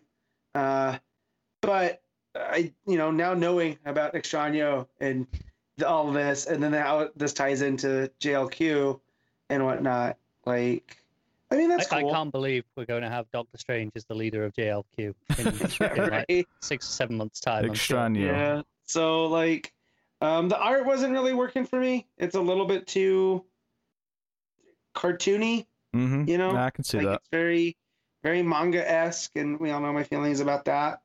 Um, but yeah, so and, and that's really why I was like, I this is going. So I thumbed through it. I saw Eclipso, got real excited. Saw the JLQ page, and that's cool. But yeah, Yeah, Mhm. it's it, this is a frustrating thing to sort of rate as a whole because Mm. obviously the sentiment behind it, the reason why it exists, the the purpose of it is very well intentioned, and you know there's a reason why we made a point of reading this and talking about it. Uh, when we wouldn't necessarily do it for like the Valentine's Day anthology book or Right. whatever, is because yeah, we want to show support when they do something like this, which is very well intentioned. Mhm. But the truth is, is that a lot of it was a bit of a chore to to get through. Uh, the the two that I would hold up is the the short question story. I thought was nice and pleasant, and I you know I like that. And I thought the Alan Scott ones actually seems very Yep. worthwhile uh, going forward. And that's not to say that you know some other people won't find meaning in some of the other stories. I, I get I get if they do, but this was kind of like oh man, this is really long. I'm not like a lo- and it's not as most of them aren't even bad stories. Most of them are No. just they're just okay. and and and I know a lot of people in the community that are very excited for this re- representation and and that and that, like that's great. Like I'm glad they're getting all of that, you know. Uh, and and maybe this can become a reoccurring thing in June. You know, DC can have an anthology book I would honestly, characters. I would bet money there's going to be one next year. Yeah, so like, you know, just just maybe let's have like stories where we're not recapping origins again and Yeah. you know, and and actually give these characters stuff to do to spin them out into minis or or ongoings like like they do in in other specials, you know. Uh, and, and to be fair, at least you know the final story with Jackson didn't just tell us who Jackson was. It actually, it, you know, True. it gave us something that was actually ab- it was about something. It had a statement. Um, same as some of the other ones, but Yeah. uh, it's just yeah, it's just one of these murky things where you sometimes you just feel you don't really get a story out of these little minis. Mhm. You just get kind of I don't know, Yeah. like a, a here's a 101 of the character in a, a quick hmm you know period of time. Uh, and the one character who I really felt we needed a, an explanation of, maybe, maybe you know, tell us why he's so important. Why why is this Yeah. character? Why is Extrano so important? You know. Uh, That, that'd be nice. uh, what, what are you rating them at then? I mean, I'll, I'll give it a seven, just because it's such a mixed bag, but it has two really strong stories in there, and then uh, you know the mixed bag of the rest of them. Nothing that's, I wouldn't say none of them were bad. I mean, I wasn't a big fan of the art in a lot of them, but like outside a couple things, yeah, that was fine. Yeah. I'm going to be a little meaner and go six, just because. Okay. Just because it, I, did kind of feel the like the churn of having to get through a lot of it, and there was a couple of bright spots, and I do really appreciate what the point of the book is, but um, ultimately, I didn't actually love reading a lot of it. So, uh, there you go. Mhm. Uh, that is DC Pride issue one. Detective Comics 1037, Mariko Tamaki, writing with Viktor Bogdanovic on the art. And, uh, you know, I, I read this book first because I was excited. Mhm. I was excited because Detective's been really, really solid. Good. Um, it's been kind of a back and forth of like wh- which one's better, Batman or Detective. That, and I feel like this one's got an easy victory because the last Batman issue we had was definitely sort of that middle chapter of a story, Whereas Yes. this continued to give us swerves and give us like a pulpy detective story that has like sci-fi elements and Every so every answer led to more questions, yes, right? Like just when we think, oh, now we know who's what's killing. Well, wait, where did this stuff come from? And I think one of well, because one of the things that I've been saying, I've been liking about this book, and a lot of DC right now, admittedly, but this book has Mm-hmm. had its good, it's good supporting cast. It's been setting up the the mayor. It's been setting up this, you know, the uh, the Mister Worth, the, the crime boss dude who lost his daughter. Mhm. This, you know, Huntress is involved. Oracle's constantly involved. Blah blah. But the fact that it paid off, the idea that someone saw Bruce Wayne talking to this new murder victim in the last issue, and that get paid off with Mhm. Bruce being taken to the jail cell for the night. And instead of, and I was like, oh, where's this going? And then this crime boss dude, because he just assumes that he's guilty of killing his daughter because he's associated with it now, shows up with a rocket launcher and blows up the police station. Not before they evacuate the police station. Yes, yes. Obviously, he has he has con- connections Uh-huh. to warn everyone to get out, and Mhm. Br- Bruce obviously survives, but he. Yeah, a weird yet- story if you I didn't. I know, but Just the size disparity of Mr. Worth, right? yeah, Like we see him and Too he's big. gigantic. Like he's for for the wrestling fans, he is Braun Strowman esque, right? And Yes. usually with Batman, right? We but with we- charisma. yeah, and and and not asking ridiculous amounts of money he's, for he's a Wild West version of the, the mountain from Game of Thrones. Sure, there you go. Same same vibes. Um, but like when we see Batman, we've seen him fight like Killer Croc and stuff. Mhm. But here, it just this guy is so gigantic, though. It actually feels like the odds are stacked against Batman, right? He's just been nearly blown up, and, and they're in the sewers. You know, like I don't And, know. and there's a lot of great Uh, build up to it as well. you know, Bruce finding out about the new murder victim from the, the reporter, Mm-hmm. and then being asked questions by the police, and then we then we transition from that to the mayor watching this interview. Like he he, he has you know contacts in Mhm. place to watch this interrogation. Um, and this is when Mister Worth shows up and gets you know really angry. So I, I just I had this gleeful smile in my face when it when it cut to uh like him outside with the rocket launcher, and then just Mhm. a demented look in his face after he fired it because he's just furious. I'm like, this is like this has been so well set up that I'm kind of popping for this this payoff. Uh, this is him crossing paths with Bruce, and yeah, then of course you have Huntress, you know, doing her own investigation, talking to Oracle. Um, we have the teases early on of uh, you know, the the the mayor's assistant, um, and then we see the mayor's assistant go into the back alley, uh, go up to this guy on his phone, and uh, we, we we actually there was a moment where I was worried it was going to do some sort of bullshit thing where he was going to turn out to be the Joker because there's a close up of his mouth as he smiles and I'm like, oh god, don't don't ruin this, and it didn't, it Nope. didn't, you know, it wasn't that, it was just creepy It, smile. it was just creepy smile. Yeah, yeah. that ne- that never crossed my mind. Thankfully, Yeah. Yeah. Uh, but then, so he's the one who's infecting people. That's you know making them go crazy, and then their eyes are going all nuts before they die. And we get this full page spread of him opening his mouth, almost predator esque. It's sort of splitting into four, Yeah, and this green, like glowing parasite is coming out of his mouth. And when he comes back in later, and the mayor's like, "Where have you been?" He's like, "I was grabbing a bite to eat." yeah. I'm like, this is a horror sci-fi story now. On top of being a good Yep. detective story, I'm into Mhm. this. Dude, be creepy. Yeah. It Oh, was it was very much a a uh, um like it reminded me of the thing, Mm-hmm. you know, I see that. and, and like yeah, everyone's trying to you know, like not as much paranoia, but there's definitely you know, I feel like there's a method to his madness why he's picking the people he's doing right. And, ca- ca- Um, and I want to talk about just the the build up to the explosion because it's really well done. Where mhm. Huntress finds out where Bruce is and needs help, so she's on her way. And right as Mhm. we get that, we have like Bruce say, "Hey, can I speak to a lawyer or something?" And the cop, sounding kind of shady, says, "No, we're going to waiver that right now. Just sit tight, Mister Wayne." And Yeah. it sounds very dodgy. And then it kind of builds from there, where you have the the opening of the the rocket launcher. Uh, you have Bruce, Mhm. you know, inside the cell, you know, sort of hacking into the security camera. And Mhm. Huntress is on the way. Like so, it does this great thing where all these things are happening at the same time and they're all coalescing, uh, and it builds to the explosion. So, in terms of pacing, this issue is phenomenal. The way it Yeah. teases the horror stuff, but then all the the way everything builds to the actual payoff of the explosion, which obviously leads to Bruce diving into the sewers. Mister Worth chases him, um, and the cliffhanger page is you know Batman. He's in full costume attacking him. I thought that Yeah. was a really interesting moment as well because you know Worth says, you know, where are you, Wayne? And he jumps out as Batman and says, "Here." Yeah, right? I noticed that too. Yeah. I thought that was that was a bold choice. Uh, Um.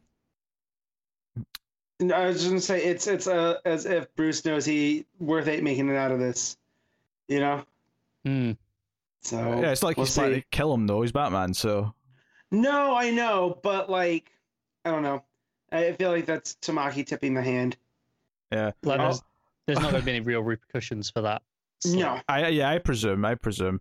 Um, I also imagine you know Bruce is kind of out of it. He's just been in an explosion. You know, he's maybe not all there in the head. true, Um, true. I, Oh, oh, by the way. Bruce has been in many an explosion. uh, He's gonna have. CTE. I, I did laugh though.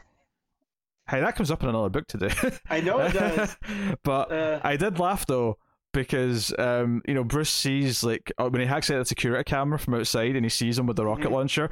We just have a narration box with the you know the censored shit. He's like shit. That actually Yeah. made me laugh. Like I'm just realizing Uh-huh. he's about to be rocketed. Yeah. it's really funny to me. Well, and just also the way that Worth just says justice, like yeah. you know, yeah, Well, that's what I was talking about. That that, that crazy look in Yeah. his eyes, is, and this is Mhm. what's funny is that we're dealing with a plot where other people who are going crazy because they're infected are having these crazy Right. eyes, but he's not infected. He this is just him No, going full crazy. just it's just him. yes. Yeah, But AKA yeah, not not Kingpin. I, I love the sequence. I love the full page spread. Obviously, the, the, the, the explosion itself gets the double page spread, right? But then you have Huntress seeing this in the distance and going, "Wait, was that the building Bruce was in?"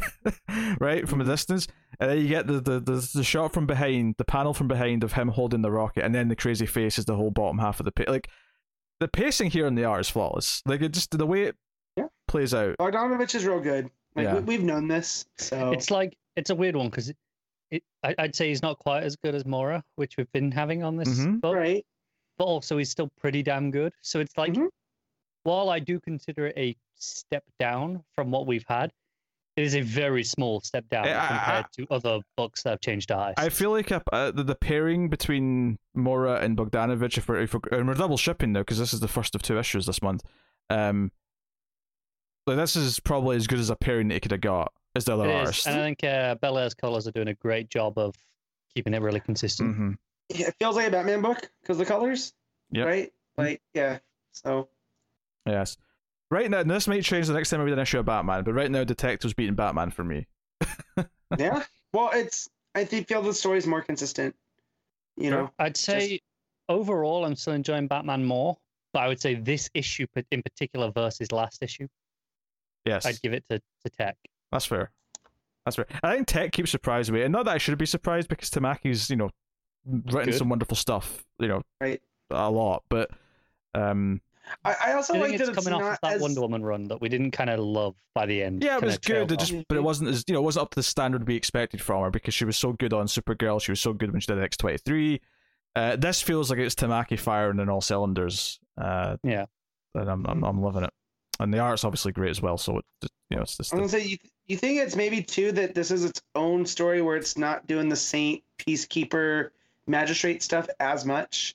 Like there's little stuff there with the mayor's office and Mhm. stuff, but this is Bruce trying to figure out what the hell's going on in this rich It's a little community. bit more unrestricted in terms Yeah. of the just okay. That's that's trying to line up the continuity and Mhm. set up the ongoing story where this is kind of doing its own thing a bit more. I think it's less about what the story's connecting to for me, and more just that. Well, I'm enjoying the story in Batman. I think I just like this mystery, this alien parasite, you know, Whatever story. it is. Like all, all this story has just been building. Has been so fun the way it's been revealing its its layers.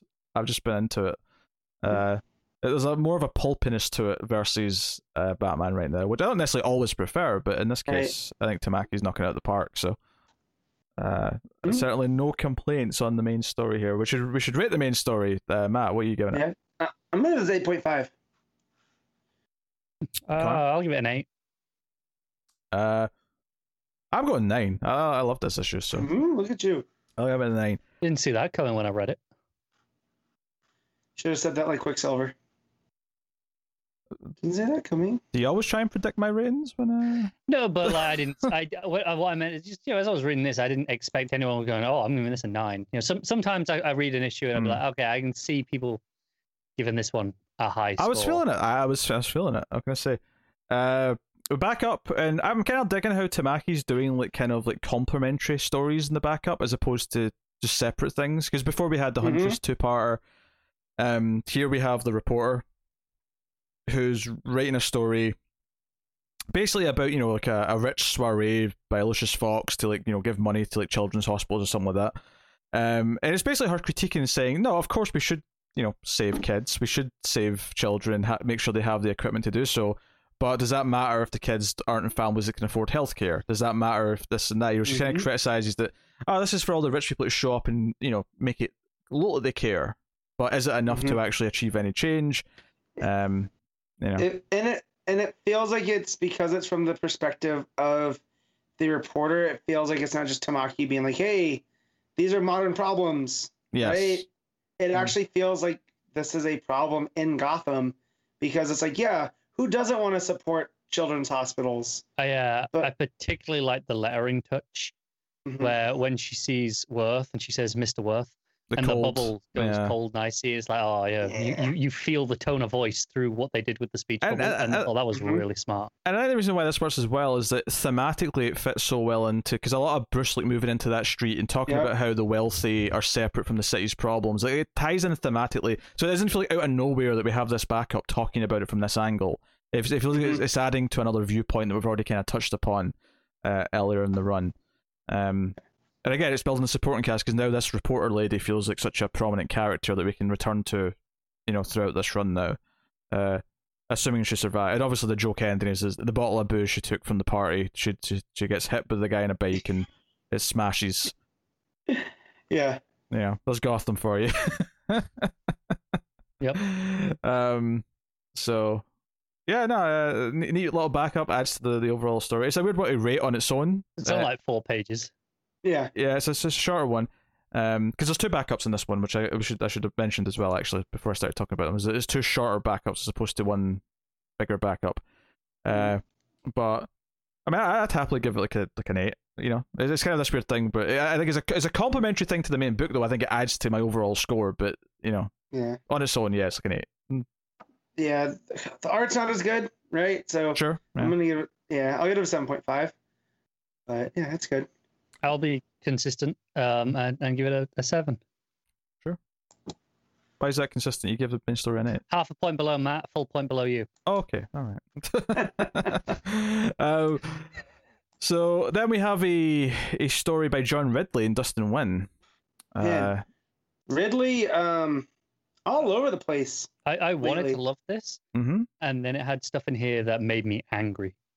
Oh, go ahead. They, Well- they, they made they- made Dick into Jason Todd for like a few panels for no goddamn reason.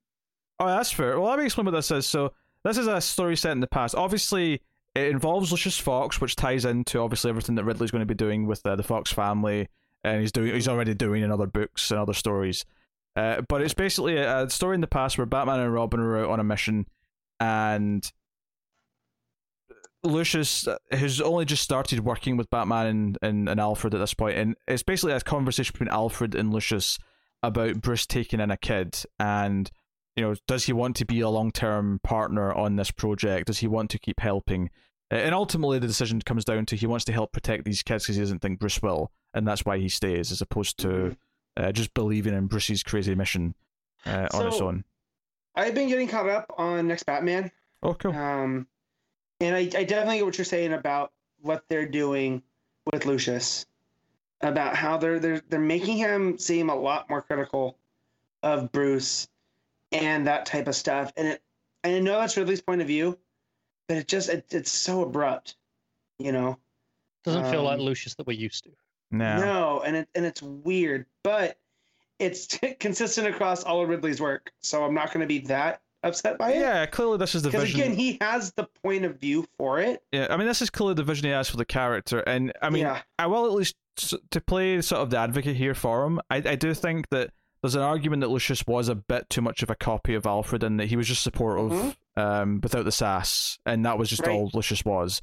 So maybe Yeah. giving him this extra dynamic where he was more critical and helps for a different reason is perhaps more interesting and adds some depth to the Yeah. character that wasn't there before. So Yeah.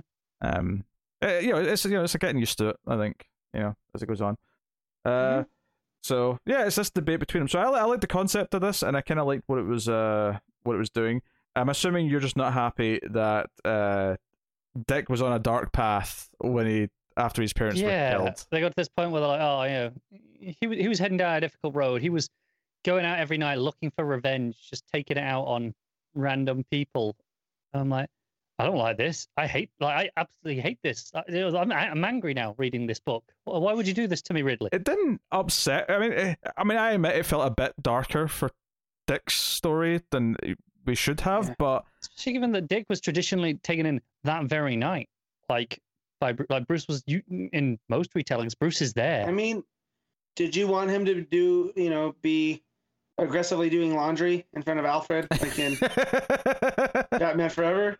Like, I mean, you say aggressive, I say more showmanship than aggressive, but you know. when I was a kid, I tried to do laundry like that. It does not work.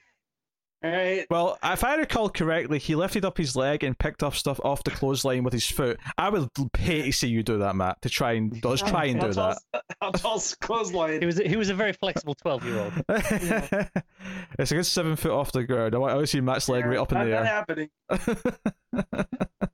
Do I get a ladder?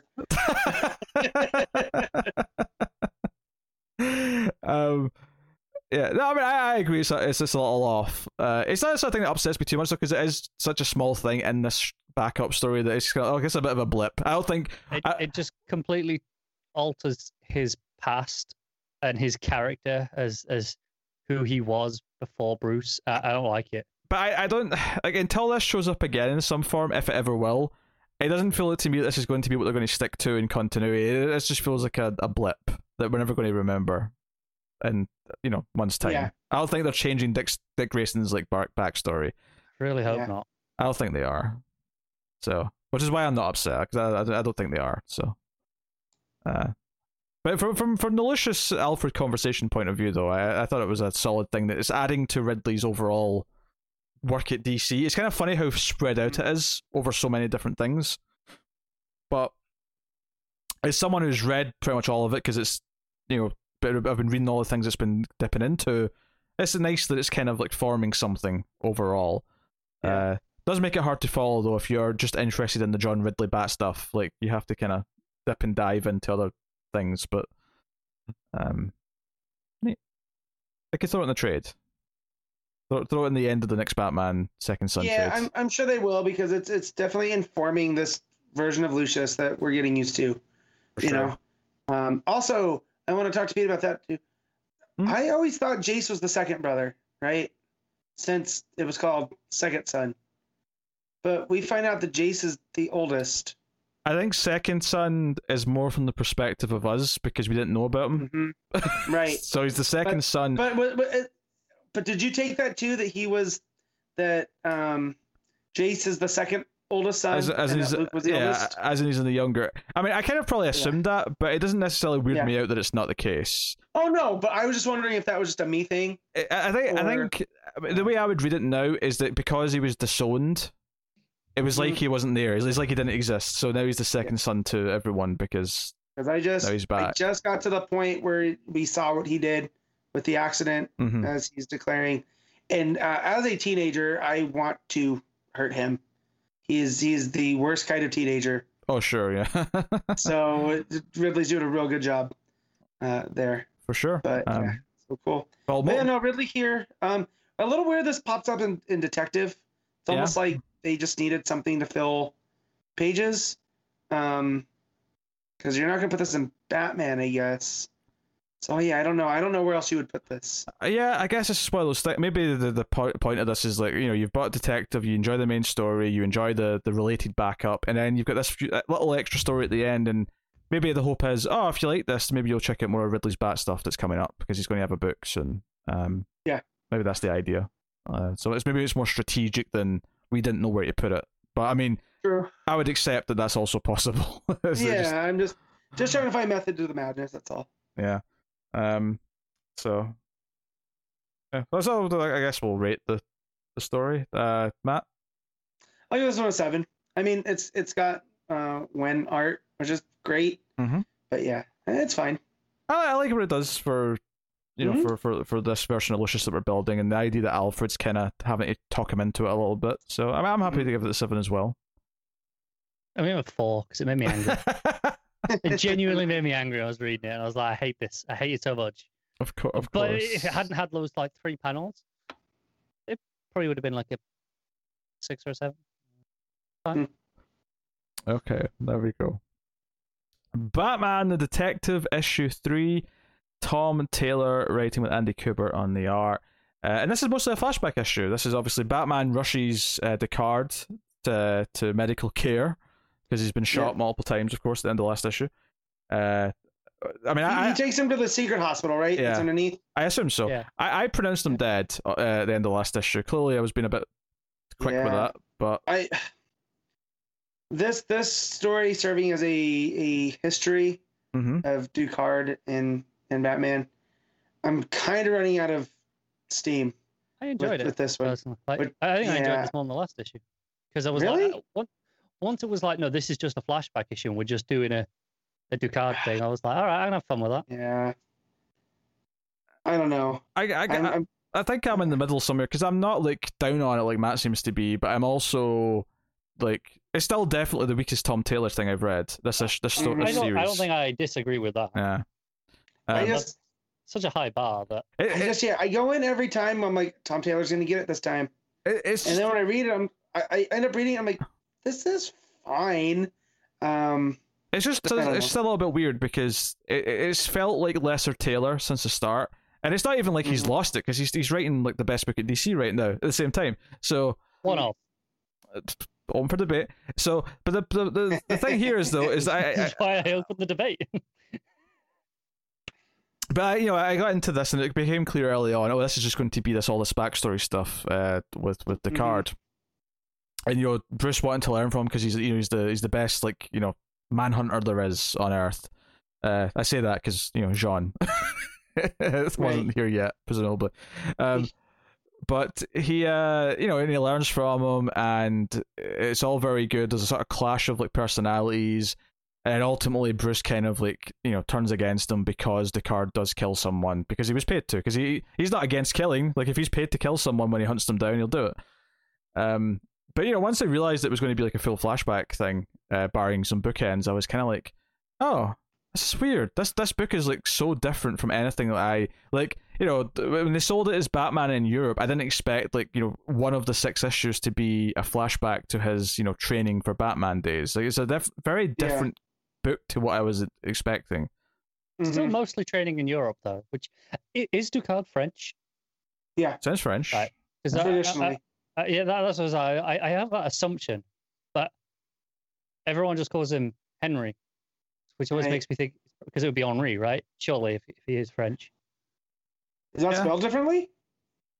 It's no, spelled- but what it, Yeah. French like that, like with Right. the, the H and then the, the I at the end, Right. you know, you'd say Henri, surely. yeah, but we just don't care. Yeah, yeah I'm like, and I'm, I- I'm just, I was wondering as I was reading this issue because it was just so. I was like, is this just a case of us English speakers just not giving a shit about French and, and frankly most European languages uh, and their pronunciations? We we kind of brush over all of them, Mhm. but or or is it? Am I wrong? Is he not French? no, I don't think he I was always understood to me that he was French. Um, and then Liam Neeson, you Yeah, know, pops up, but then that's just an alias. Yeah, he's not really So- Ducard. Yeah. No, so I, I don't know. Whatever. It, it doesn't really matter. weird tangent, I know, but it, it just popped in my head as I was reading it. Henry Ducard, is he French? It was, you know, Which maybe I, I that's what. goes to show Yeah. that's the, the level of this Taylor book. In that, even I'm saying I, I probably enjoyed this most out of the three issues. Definitely, definitely more than two for sure. Um, but still, I'm I'm reading it, and as I read it, I'm going, hmm, is the French? Yeah, Like, I well, just- I'm not entirely all in on Yeah. it the, the whole time. Yeah, I mean, I probably Yeah. agree it's better than the last issue just because it's a bit tighter and more focused. Uh, I think it being a fast, it just helped. Like, I, I just, I was able to invest in. Okay, we're doing this for this issue, and it was e- easier to buy into. I think than some of the stuff we were doing before. hmm. I, I just I know that at the end of this issue, Batman saved London from a nuclear device, and there's a group of anti-Batman trying to take out all the people he saved, and it's not going to look good for London. so yeah, so technically the entire city of London's on watch, is what you're yeah so like yeah so like good storytelling from taylor. I just i know how pete's talked about like the villains that come out of the past right? Hmm yeah and we've gotten that a lot lately you know from batman. So i was like you know ghostmaker and all this. I, i'm feeling the same with his training days. I'm just kind of reached my saturation point on it and that's just my own issues with batman like i get it he's the world's greatest detective I feel Cool. like we've seen this a lot less in recent years in comparison to, you know, the the other problem we're talking about there. But I, I get why you'd be sick of it all Yeah. the same. So and so this being a whole issue of that and their time with Bruce training under him and you know, I was like, okay, I get this is fine. I just my issues with this aren't actually anything in the book. It's my own expectations for said book. You know, that I, I bring into them. Uh, also the art. I'm not not a fan of this Kubert. art. Uh, again, that's something I'm enjoying more as it goes on. It's Yeah. again, it's not that it's gone better or worse. Mhm. I think the quality is more or less the same. But Mhm. I think I've just gotten to the point where I've gone, no, this is Big Man Bruce, and I'm I'm just like I've accepted it and I'm enjoying it now, Mhm. like for what it is. Even though I definitely see why people would not enjoy it at all. Yeah. Yeah, uh, you know, Bruce proves himself by tracking one of the dangerous people off the list down, and that's that's the one that Ducard kills. I, I did kind of like the whole opening stuff where it was like this guy thinks Bruce is following him, and then Ducard shows up and says, "No, he's not following you. He's following me. I'm following you." Uh, like there's almost like a, a fun kind of, uh, like. Like I'm not a big spy guy, but there's a t- certain tone and type of spy stuff that I can kind of get into. Uh, Jason. Bourne. No, that's not the really the one I'm going. uh, That's more gritty and Yeah. uh, whatever. I'm, I'm I'm thinking more of the movie Charade uh, with Cary Grant. Okay. Um, Gotcha. that not exactly where I thought you were going with this. I really thought you were going to say, you know, the spy stuff, you know, Jason Bourne. I, mean, I can get behind that type of stuff. This is not that, though. That's where I really thought that No. was. Yeah, I'm- I'm pretty sure he does enjoy the Bourne movies, I know I do. or at Yeah. least some of them, The- not, the- not the bad ones. The trilogy. I, I The first three. the first three. Yes. The, Yeah. Yeah. uh, The following two, not so much. yes. Uh, went off a bit of a you know the the, the crystal skulled it. Is basically what I'm saying. Uh, so um, Let's get through this. that's gonna be my phrase now for when it, when a franchise goes bad. the crystal skulled it just to upset Matt. I mean, we could also just Prometheus it. Yes, You know. Ridley Scott crystal skulled it. Yes, I agree. Uh, Oh, I walked into that one, didn't I? I'm more mad so, so, somehow he crystal skulled it with Prometheus, and then he came out again and double barrel crystal skulled it with Alien Covenant. Hey, I mean, uh, he could teach you the fingering. Nothing a crystal skull is, is, is anything as bad as that. I'd have to watch it again to argue that point. It's been too, too long since I've seen it. Um, but anyway, Well, it's Indiana Jones, say Pete. You, what you got to do after this? uh, um, I, I got Pacific Rim 2 to watch and review later. Uh, I got that. Oh, in that's- my- a that- movie, that's though. a that's a Power Rangers movie, basically. pretty much. yeah, I Uh, love it. You could, you could double bill it with Crystal Skull. All right, cool. Let's talk about Batman Detective so we can move on to other things. Oh, I hope I remember to keep doing that because I'm not letting it die if I do. Uh, so yes, um, and I actually I will say this: I did kind of dig the transition to like another like sort of more recent flashback of Batman finding Ducard. You know, as, as you know, as Batman.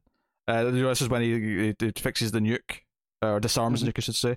Mhm. Uh, fixes it. fixes yeah, it. yeah, he, he wants to make sure this works. but you know, he's in London. He uh, counters Ducard and ends up, you know, disarming the the bomb.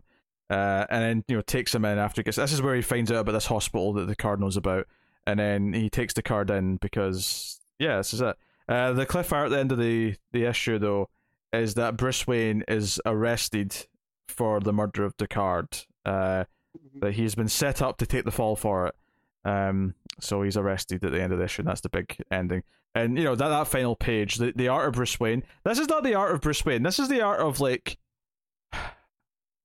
I don't know, like a mob boss. It looks like a mob boss has been taken away here, but that that He stubble. looks like uh, Bruno Mannheim from over in Metropolis. Yeah, the jaw, or Even even I'm saying like it, it's it's objectively wrong. you but I'm starting to enjoy it more as it goes on. In fact, do you know what you could do? You could put like a, a judge helmet on him, you know, like a Judge Dredd helmet, and he'd look like Judge Dredd. It'd be a perfect Judge Dredd if you put the the, the helmet on. He's got that s- that big jawline, the stubble. I can see it. Mhm. It would work. Uh, but for Bruce Wayne, I'm not feeling it. I feel like this should be the default Bruce Wayne going forward. It's just it's so blocky and chunky. Even the page before. From Yeah. behind, like look at those Yeah. shoulders. Yeah. Th- th- those are Dave Batista's shoulders. You can't tell me otherwise. All right. Uh, I guess we'll, we'll rate it. Yeah, no, not Taylor's best work, but yeah, I'm in. I'm in for three more issues to see how it wraps up, uh, or sets up the next thing, which I kind of suspect it's going to. Uh, so Matt, what are you rating Batman the Detective? I'm gonna give it six point five. Car. Seven point five. I'll split it out. Split seven. It's a seven book. It's, There you go. Look know- at. I like when we're consistent and make sense. it, it's it's just you know it, it's not it's not a bad book, but it's also not setting my world on fire. Um, Look, the only reason I'm gonna keep reading it is because it's Tom Taylor, and I believe in Tom Taylor. why wouldn't you believe in Tom Taylor? Right. If this was any other writer, I would have been done by now. Yes. This might have been the, the one. I'm just like I don't care, but we'll but we'll you see are, where issue still four going. goes. Yes. Yeah, because Tom Taylor. We're not at Crystal Skull levels yet, so you know we're sticking at it. If it was Crystal Skull levels, I'd be reading and I'd be happy about it. 'Cause at least it's entertaining. Crystal, Crystal Skull does not mean the same in Matt's language as it does to everyone else. It's just not. Uh, it means oh, it's alright. All right. Wonder Woman 773, Becky Cloonan and Michael Oh. Conrad with Travis Moore on art. So you two can talk about this now. You're together talking about Wonder Woman, Nice. which is now double Speaking shipping. of, speaking of stuff that's more than I, uh, this Please this stop doing issue. that, Matt. You're crystal skulling yourself. that's fine. I'm gonna nuke the hell out of this fridge. um, That's what, know that that's what Temple Matt says when he's going for dinner. He goes to open the fridge. I'm going to nuke the hell out of this fridge. That just means he's going to consume everything inside it. Oh my god! Last night I made myself sick from eating because I've been trying to eat better. Uh, it wasn't from my fridge. It was at a restaurant, and the waitress, when she came by, went, "Wow, um, was not expecting you to demolish that." What? She used the term demolish. that's almost I- like that's almost worth deducting the tip out of cheek. Like, how dare you? How dare you insult me? Oh no, she was impressed. Okay, all right, all right. Yeah, But Um, it, it's it's insulting in that yeah. she underestimated you that that severely. Oh, sure, of course, I almost underestimated myself. We ordered dessert. I did not have room for dessert. Although Took dessert home. nuke, So- nuke the fridge actually is kind of a bad phrase for this. I feel like nuking the toilet's a better descriptor for this type of activity. But you know, That's whatever. me post Taco Bell after not having Taco Bell for two months. It's uh, All nuking your the immunity bathroom. was gone. yeah. Mm. Um. Anyways, um, I get more Woman. than I eat. Wonder Woman. Uh, we finally get some closure to what's been going on with the Valkyries, uh, and Thor, and all of this Valhalla stuff. Which now I feel like we're coming to an end and we're moving on to something new. Um, but this opens up with uh, Diana at the gates of, of the Valkyrie forest or forest fortress. Um, and we let her in, and basically, they find out she finds out that the the Valkyries are just tired of all the war, and we're not doing this anymore. You know, Yeah, The- they, they, just use us. They've just quit. They'll be like, nah, They've quit. you. And Diana's like, you, you can't just quit. There's there's souls that aren't being at rest, and Siegfried, and they're like, well, we're sorry, but out of anybody, you should understand like man's wars, what they mean for us, and they're not learning, and our our job is is being wasted. Uh, and it's not at all what I was expecting. The Valkyries, you know, you're thinking they've been corrupted, or they're just, you know, someone someone's intercepting them for whatever reason. But no, they're just they're tired of it. Um, and Thor shows up calling her Wonder Woman, which is fantastic because it does doesn't work on Thor's dumb and misheard that it's Wonder Woman. it also from her interactions with Odin, you know, she's almost a wanderer now too, much like Odin. Even Um, after she corrects him, he still Yeah. gets it wrong. Still calls her Wonder Woman. And so um they, you know, come to find out too that the the weapons uh that Dr. Psycho had made it or had made are affecting the warriors in Valhalla.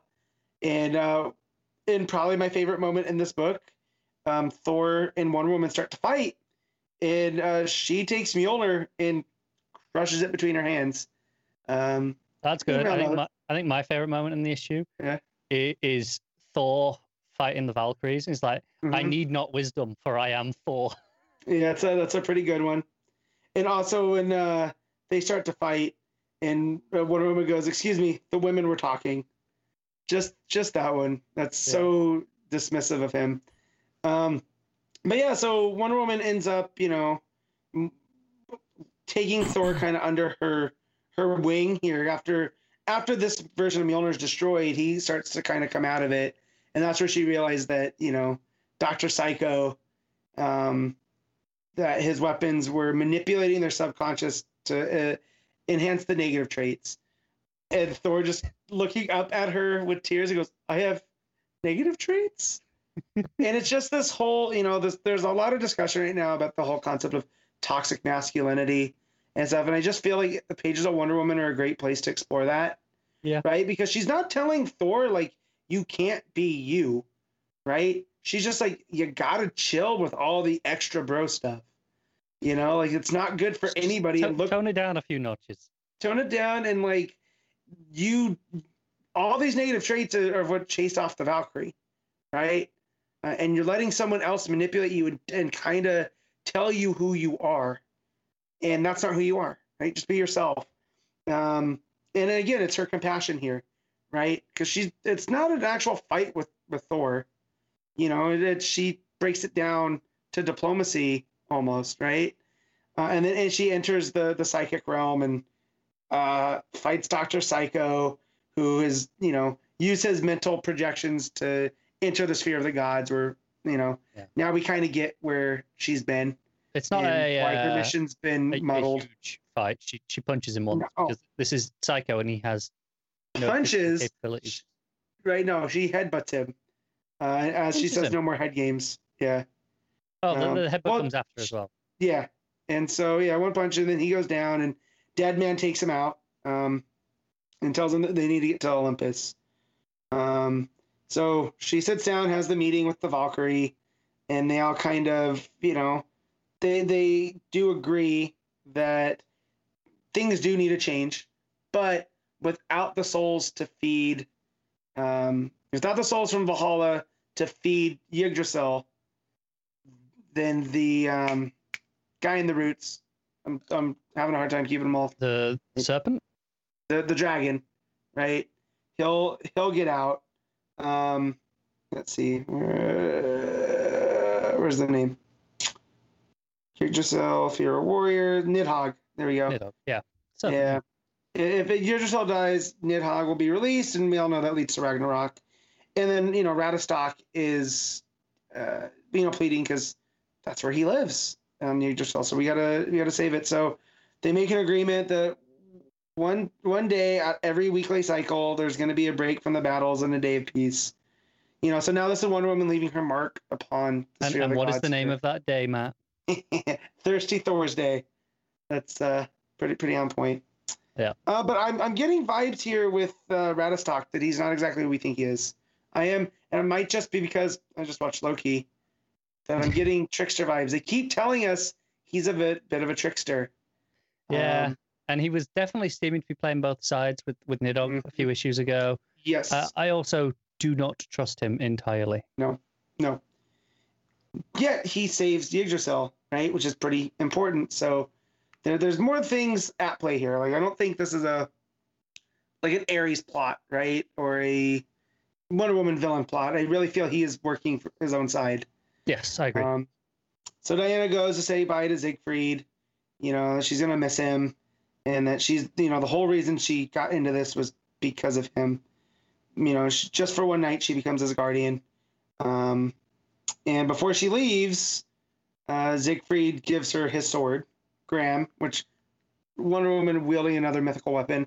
I'm here for that. Always, and, Um, and like she says, you know, I never turned down a sword. Nope. And he, he promised they'll they'll see her one day. And uh, Giant Eagle, you know, uh, Lord of the Rings style, picks her up and takes her across the Rainbow Bridge to Olympus, um, which is in flames and destroyed, and yeah, leaves her, you know, which I, I do like that as she travels through the Rainbow Bridge, her entire uniform changes, right? She's no longer wearing the the more Nordic looking uh, tiara or head helmet piece. It looks more traditional, you know. Uh, the, the silver one with the like the V that we've had Yeah. Mhm. goes, and she has the. uh It's more of a golden helmet now rather than. Yep. Uh, it's, it's the one that comes down over her cheeks as well, not just Yep. uh, the tiara. Not just tiara, right? So something big's happening. It feels like someone was keeping her in Valhalla, right? To you know, while all this is going on. Yeah, keep yeah, her away no. from stopping this. So it, it seems we're done with the Viking stuff. Now we're moving to Olympus, which I'm not that well versed in Wonder Woman, right? Rucka's my main jam. I Yeah. don't think I've read too much of Wonder Woman actually in, on Olympus.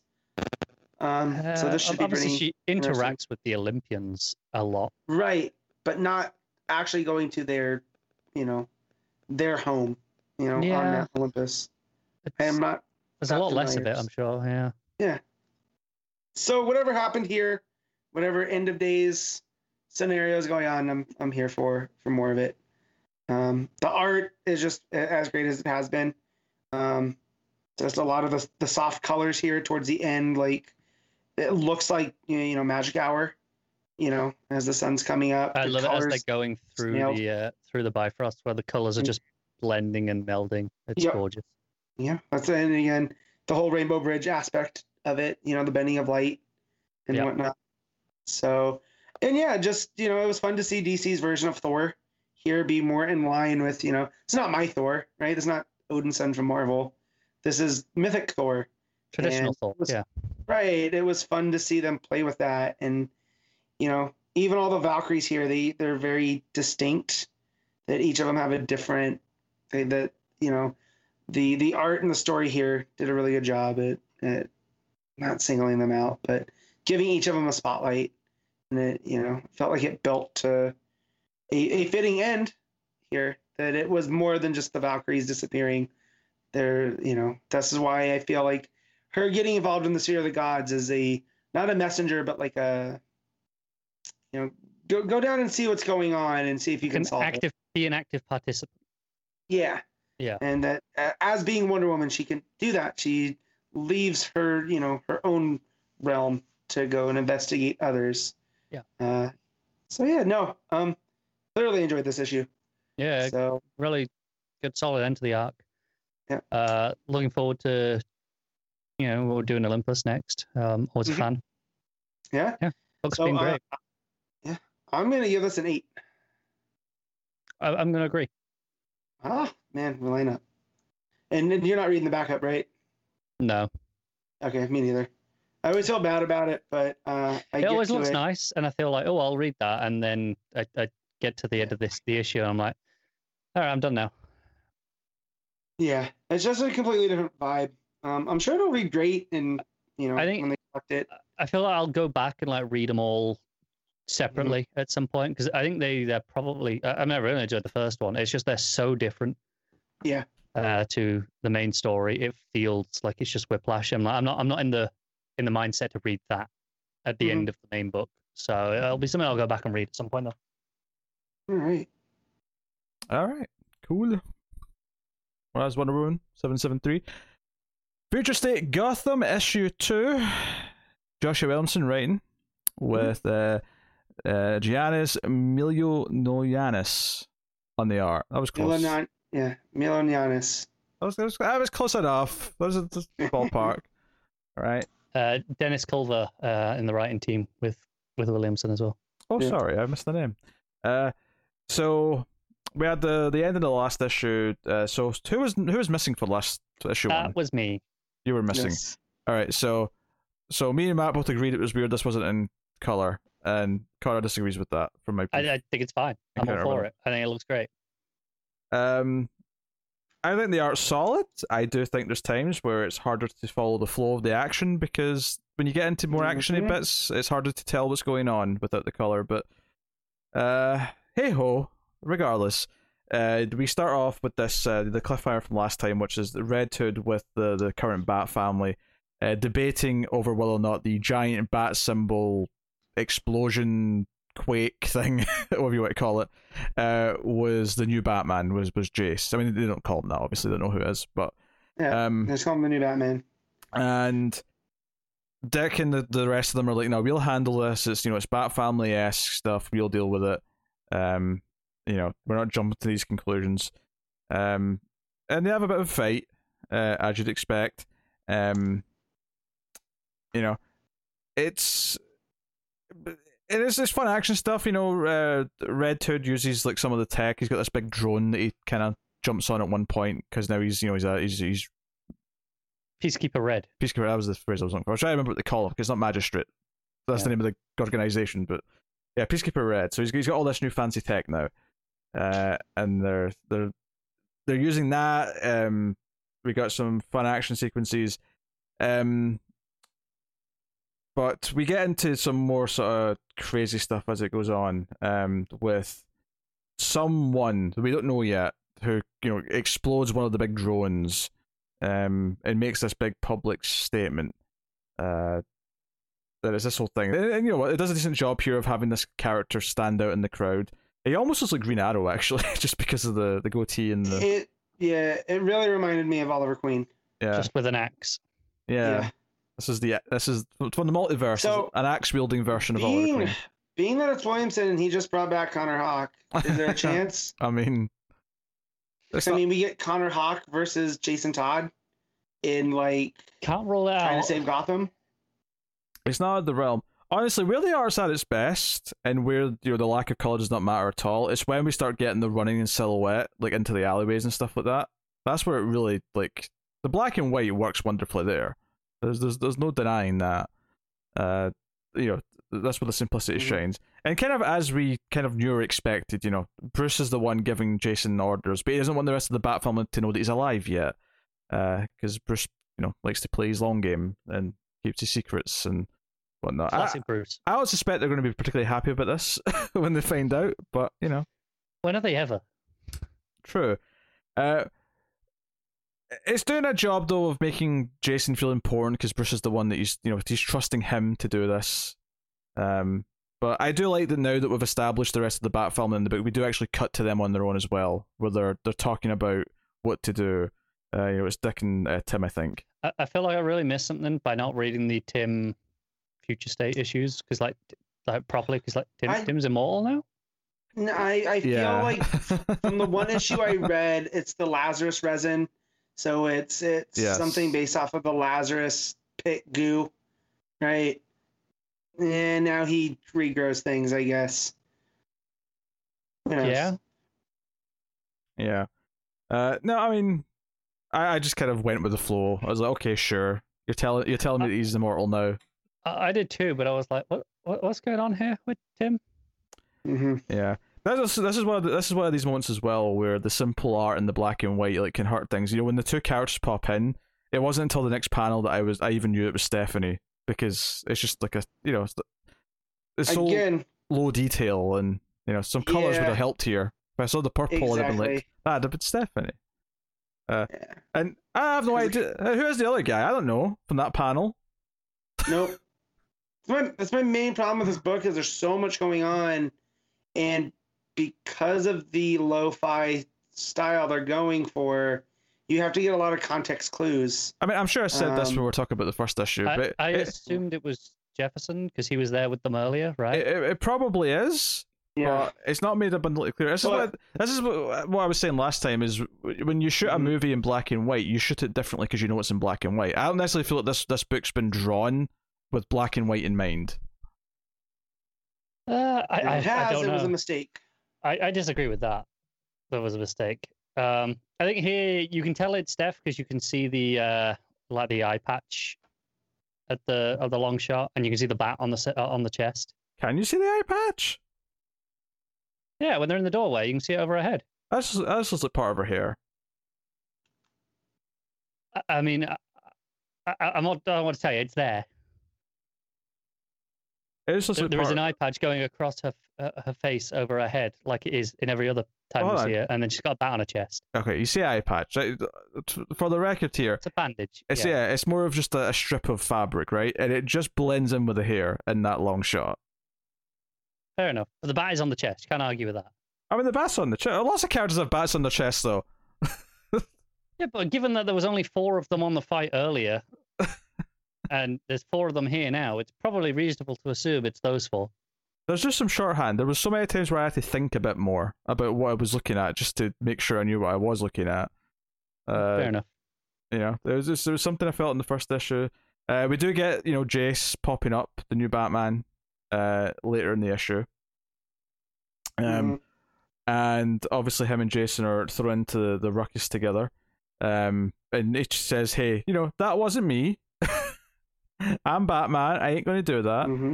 Uh, yeah, Jason's off to visit Arkham Knight for reasons. Yes. Uh, Jason, you know, pulls that I was trained by the real Batman. Uh, and I'm like, yeah, this sounds like snotty Jason. Uh, the cliffhanger is though Yeah. is while he's visiting uh, Arkham Knight, Astrid, which you know, obviously none of us really liked that arc. We all dropped out a detective when that stuff was going on. Yeah. Um, that's not like a thrilling plot development, but the cliffhanger of the issue is is that uh, all of the cells are opened up, so they're basically surrounded by bat villains at the end. So, so you know, Mhm. Jason, Jason are going to. That's really weird to say. Actually, that I've just said the two names back to back. Call, call him Tim.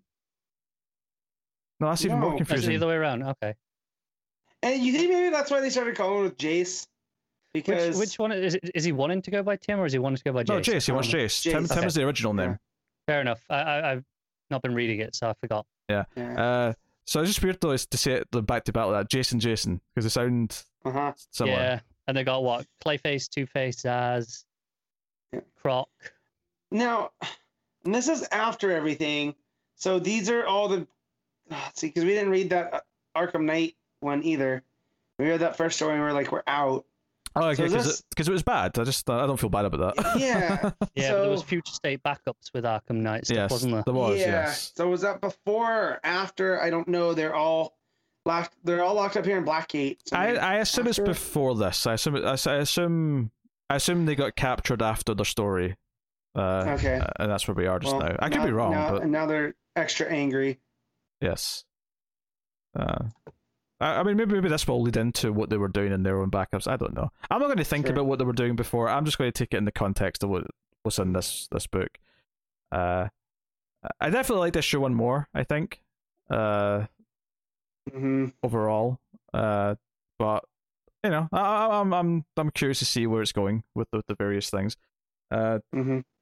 you know, I, I it's one of it's one of these weird things where I I- I don't like I I think a lot of what it's doing is fine, and I'm into the mm-hmm. characters enough and wanting to see how you know future Dick and Steph and you know even future Jason and how he handles this and whatever. But I, you know, it, it, this issue didn't set my world on fire. I've said that like a bunch of times this episode. Sometimes you just sometimes you just attach to a figure of speech It's, that it's, you use. it's one of those weeks. Yeah, you just you, you, you say a phrase for like a week and then you leave it behind again for a while. But um, but yeah, not as good as issue one. Not great, not bad. No, I, I I told Connor yesterday when we were talking about hockey. I, I wasn't going to read this, and then I woke up extra early this morning Mhm. and I just read it.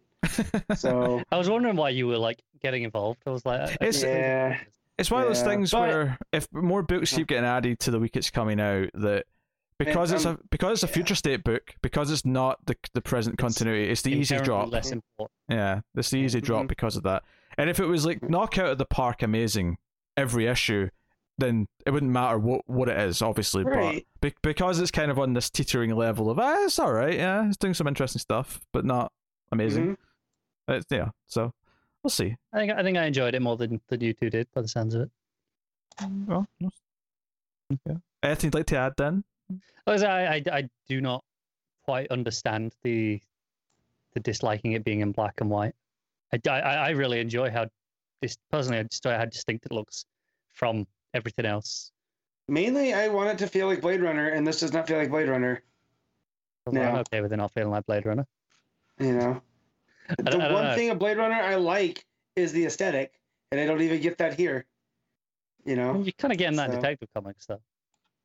Yeah. Uh, to be And fair to Matt, though, a lot of what we got in Gotham and Future State was that esthetic Mhm. You know, the, Yeah. it was it was heavily there. It, it was. I, I'll- I'll give you that. But given that the uh, the stuff we had uh, before it was, it was it was very like Akira influenced. What we had with with Jason in uh is that anime? yeah Yeah, very there anime manga yeah. But there, there was a lot of that influence in the the Red Hood story already. That this just feels natural. Like it, it doesn't feel out of place to me. I think that's the reason why I thought I forgot Williamson was writing this because it's the one that out of the Williamson books I'm less interested in. Because Robin's really good, you know, and Infinite Frontier's looking great, uh, or at the very least interesting because it's the main big, you know. Yes, whether or not it'd be great remains to be seen. But it's the sort of thing where it doesn't even matter if it's bad. I'm still going to read it all and talk about it because it's the big main DC thing. I've learned not to make those statements after Heroes in Crisis. Yes, because you get cut out. You, you, you had a gotcha moment. Yes, I did. I regret nothing. Yes. You know, but I, I feel like um, Heroes of Crisis is losing. You know, Pe- people know, so you I think Connor made the right choice. I I, don't I, I I- stand by. I don't regret keeping up with it and be, be talking about it. We're on a DC Comics podcast. I expect to talk about the main event going on. Yeah, but when the company is kind of like, "Hey, uh, don't remember that. Look over here. Don't look over there." You know, well, then, then we get to be happy because we're in better times. Uh, true. you know, they're not definitely even, are. not even just kind of either. Like just vastly, we're in better times now. I mean, even like a book like this, I, I kind of seen DC publishing like this weird black and white book just a couple of years ago, and not like because obviously we've had like Batman black and white. I, I could have seen that Mhm. coming back a few years ago as like that anthology, but this is just it's a regular book, and we're just going to publish it like this. hmm I, I don't think they would have made that choice before, uh, so I'm, I'm glad they are now. Whether whether or not you like it or not is kind of irrelevant to, to this part. of My, my point is I, I just appreciate they're doing it. You know, they're, they're trying something different. Yeah, I just like it. I just think there'd have been better books to make back black and white versus this one. But you know, as well, what it is. Especially since we have all these back characters who are all color coded typically. You know, Dick's in the blue, Steph's in the purple, Red Hood's obviously red. You know, Cass will have a bit of yellow on her black, and then you know Jefferson's they'll have his lightning and blue and whatnot. Yeah, like there's, there's, there's mostly different colors associated with each character. But um, yeah. So yeah, and there's a backup as well actually. Uh, uh, just to rate the main story though, Matt, what are you giving it? Um, I'll give this a seven. It's okay. Fine. I'll give it an eight. Oh, 6.5. Oh, 6.5. Yeah, perfectly fine, but yeah. Uh, the backup though, which I forgot this had backups uh, to the point where I almost just said I'm not going to read this, and then I saw the writer it was John Ridley and went, "Oh shit, okay, I guess I'm reading that." That much. I well, and Olivier Coipel Yes. art. I that's what I was in for. I What- will say I enjoyed this one a lot more than the last backup. Yeah, and Like, also I think this art lends itself to black and white a lot more. Yep. Uh, It's kind of a shame because I love when Coipel the colors because the art's always so dynamic. However, this looks great. Like the shading, Yeah, it- shadows, it's- everything for the story, especially. Yeah, and Yeah. you know it's quite important to the overall thing because this introduces the idea that Jace, his little sister, is going to become like his Robin. She's not. She's not using that name, and she's not going to wear that outfit by any means. But effectively, Uh, which which sister is that? There's Tam. So you got Tim, Luke, Tam. That's another T. Ta- Tam's the one in the coma. Tam's the one that's uh, yeah. thingy- yeah, the little um, one. I can't remember her name. Maybe, what's it? Yeah. Gracie? Is it Gracie? I don't think so. I don't know. You, you can look it up. They, they all have T names except for Luke. They never, never, never mentioned her name in this this story. I don't think so. I, I- I don't remember No. it well enough. I'm terrible with names. It, it, I need a lot of reinforcement before I'll start to remember first names. I know it, it took him like three months to remember my name. It's fine. yes. Well, you know. Um. So, but that's the that's the big thing here is you know he's in, he's in a, a tough predicament. He's getting beat up by thugs, and she shows up to help, and we get some action sequences that look great. uh, before they ride off on their bikes at the end. Um, and that's it. But it's, it's the, the purpose of it mainly is to introduce like, hey, she's like his Robin, and that's going to be a thing uh, in the Mhm. future, and that's kind of neat. Uh, and they they've already had a bit of a bond in the next Batman stuff, so this makes complete sense uh, that they're introducing It's this. thing. Tiffany. Tiffany, there you go. I know it was a T name. Yes. Right. So I mean, it was all teased then until Tim decided to change to Jace. Well, and Luke. No, and Luke, Oh, Luke, I suppose yeah. which why is is- a form of Lucius. Unless you want to start spelling that with a T and call him Pluke. Why, why, why- why is he so special? Why, why is he not the only one with the T? Firstborn gets priority. Oh, he's not firstborn, is he? No, he's not. That's He's what I'm not. saying. Yeah, yeah, you're right. Yeah. Uh, I don't know what to tell you then. Uh, Feels particularly because like he, he he got the, the priority name, right? You know, with mhm. hmm you know, you know from Well- Lucius. Luke. Luke is short for Lucas, and Lucas is a diminutive uh, along Lucius, right? Along the same Yes. lines. Therefore, Yeah, that's so why he gets. he, he got the good name, and then and then uh, why The save that for your Tim- second born? So his his wife's name is Tanya. So the the T's on that side, the L's on the other side. You may have wanted to break it up a little, but they didn't. So uh, now you have Tiffany as not Robin with Jace, who completely got rid of the naming convention by adding a J in there. Mhm. You know, What a dick. yeah. Well, hey ho. So that's neat. Actually, I, I, I think I like the back up, back up a little bit more in the main story just because it introduced this cool new Mhm. dynamic and idea. Uh, Yeah. And their relationship's been like- fairly sweet as well. So. I, I like that they're fighting the Igloo boys. Mhm. Um, and this show really has his pulse on. You know, they're basically a fascist group of racists that used to work for Penguin, but now run their own thing.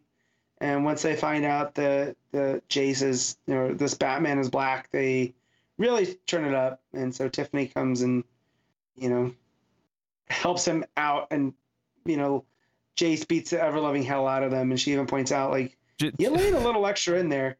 do you think you the uh, the abandoned penguin because Penguin supported the, the, the penguin gay marriage from Parks and Rec? Remember that episode, Matt, where the two Most penguins? likely. Yeah. yeah. I just remember that. It, I just mean, ma- that- it popped in my head. It just popped in my head there because you mentioned penguin. Mostly What is, what is going on? But tonight? I'll Yeah, mostly. I would also say mostly that I don't remember what Penguin's up to during Future State, but the, it was made that they were former. So Yeah. even like Penguin had enough of their, and I in my head I like to think that Oswald's a, a different class of criminal and doesn't put up with racist fascists in his ranks. Hmm. So No, maybe, Yeah. maybe. Uh, yeah, that was neat. Uh, it, feels weird to rate such a short story because some of these backups are really short. But uh, Uh, I mean, Matt, your mic's going. uh mic's going. So I'll ask Connor first. What are you rating the backup? Seven. It's, it's it's good. It's not long Yeah. enough to be anything more. Yeah, yeah that's that's Yeah. fair. I'll, I'll go Yeah. seven too. Uh, Matt, well, I'll say seven point five. there you go. Just Yeah. has to be a little more positive. Has to give it that Yeah. Matt spin. Uh, that's all right. Next up, then, Batman: Urban Legends issue four. Uh, so the other big weird Bat book. Well, this is all obviously set present day. Variety of stories in here, uh, Mhm. continuing some of the ongoing stuff. Uh, we start off with the Red Hood story. A lot of Red Hood this week. What did they have to be both Red Hood focused books on the same goddamn week? Yeah. Well, that's pretty good though. It's kind of annoying. Uh, This is good. Uh, I have to admit. Um, I, I, I thought but both this and the Grifter story. Not that I'm saying the middle stories are bad, but both this and the Grifter story I thought had good chapters this this week. And Because it this, feels like those are the main two stories, and everything else is I don't want to call it filler, but they're they don't get the I- priority. well, no, I, I, I didn't, I, I didn't mean compared to that. I meant compared to the last chapters, though. So just on their own arcs, I think this these were good, too good. No, well, that's that's what I mean too. Yeah. I think from the beginning we felt that the middle two stories always don't they they pale in comparison to the teardrop and the grifter, just because of the I don't know. They're full sized issues. They're full size miniseries, yeah, they- effectively. I and They feel like a like- full book. The other ones feel like anthology stories that they're dropping here. a little bit of benefit of the doubt this time in that Batwing story falls into what the other ones have been, but the Tim Drake one is part one of three. yes. Yeah. Uh, so that might develop into more of an actual story as opposed to some of the other ones in the middle. Yeah. So there's a lot of flashbacks here uh, in this Jason story, which I actually thought were used very effectively, and I thought the way it transitioned into and out of the flashbacks at points and the art was very, very smart, and how the Yeah. story flowed in and out of them. Um, but mostly, I just loved the art on Mister Freeze. I loved kind of just how dangerous the, the freeze gun was, and uh, kind of like you know, like that, that like, like the second page of the, this freeze fight where Jason falls through the floor. Um, like it's just this, you know, giant beam of like ice light coming mm-hmm. down, you know, through the floor. It just it feels like how dangerous this actually truly is. I think as much as I love sympathetic Mister Freeze in a lot of ways because it does work really well. There's also the mm-hmm. idea of this this Mister Freeze stalking you through a building, and you can hear the modulation on his voice like coming through Yeah. the helmet, and he's got the red eyes sort of glowing. Like he's you know, he's a proper horror movie villain in a lot of It's, ways. it's creepy and it's cool. yeah, Yeah. It's cool. Mister Freeze is cool. I was good. Yeah, I- Yeah. I, I realized like it- it's creepy and he's cool. Would have worked But- well. But Is he as cool as Cold Snap? Or is he cooler? He's- he's he's cooler. Cold snap. Cold snap's like a, you know he's, he's a cold snap. He's just ah, it's a bit of, you know quick bit of yeah, cold. That's, I, yeah, think- I, I think he, he he's cooler, but it just doesn't last as long. no. I don't think he can be cooler than Victor Fries. It's literally in his name. He he's you know You're saying it's not in Cold Snap's name? I don't think so. Do do you know what Cold Snap's name is? I do not. Because I don't care. That's Pete's job. I don't care about Cold Snap. Pete, what's Cold Snap's name? I've forgotten his name to be honest. What's his name? Well, Cold Snap, fan of you. An ironic one. Like all, all the, the all the old people like Cold Snap. I'm into Minister Blizzard now. Is Matt getting hipster on his cold villains? yeah, I think so. Uh-huh. Well, we all know me. I, I named a bunch that I like more. Remember we, we did that. Oh yeah. Yes. Um, You know. if hipster is like you know, if Mark is the wrestling equivalent of hipster, I wonder what the real life equivalent to Smark is, because that's what Matt's being right now with the cold villains. Mm. um, So Cold Snap's real name is Daryl. They don't know his last name. Just Daryl. He's so cool. He's a mononym. oh Yeah. yes, yes. Daryl, just like Cher. Yep. Daryl. Cold Snap is the Ki- Kristen Skull of uh, Ice Villains. Uh, That's why Pete likes him so much. Heyo. oh, very good. Uh, so yeah, and even just this idea that he's trapped, where uh, Freeze has actually frozen up all the exits of this building, so he's actually trapped in there with them. Again, And his also guns don't work. Yeah, It's too cold, which I like. That's a nice, uh, you know, nice, nice Yeah. twist. Fighting um, and Mr. Freeze. the flashback story, of course, is uh, Jason as Robin. Like they're investigating something that his mum's involved in, so he actually goes down and gets involved. And Batman's told him to stay stay back, and Joker's involved here as well. So it gets really dark very quickly. Of course, Jason makes the wrong choice and you know goes in head first.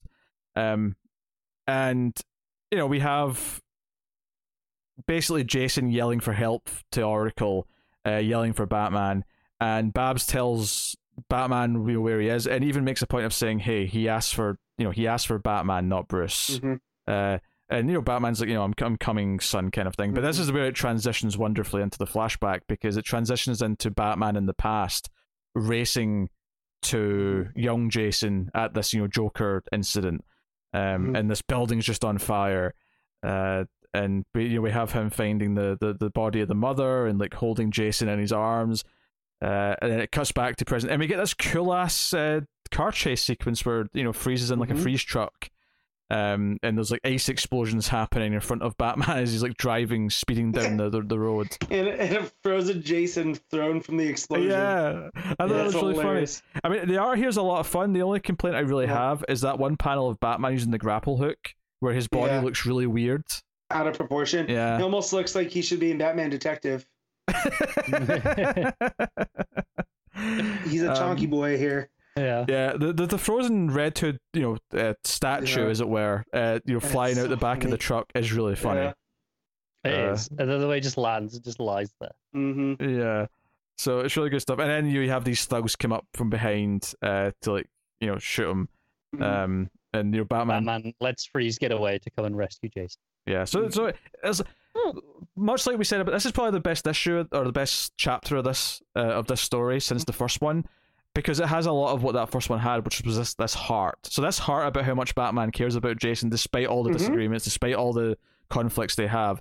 The idea that Barbara frantically tells him, "No, he asked for Batman. He needs help. He's in trouble." And And the idea this is being intercut with, you know, a, a, a retelling of Yeah. Death in the Family. You know, Yeah. Batman's yeah, greatest failure. Well, and I, and I like too that we when you get whiny Jason, it's that Batman left me to die.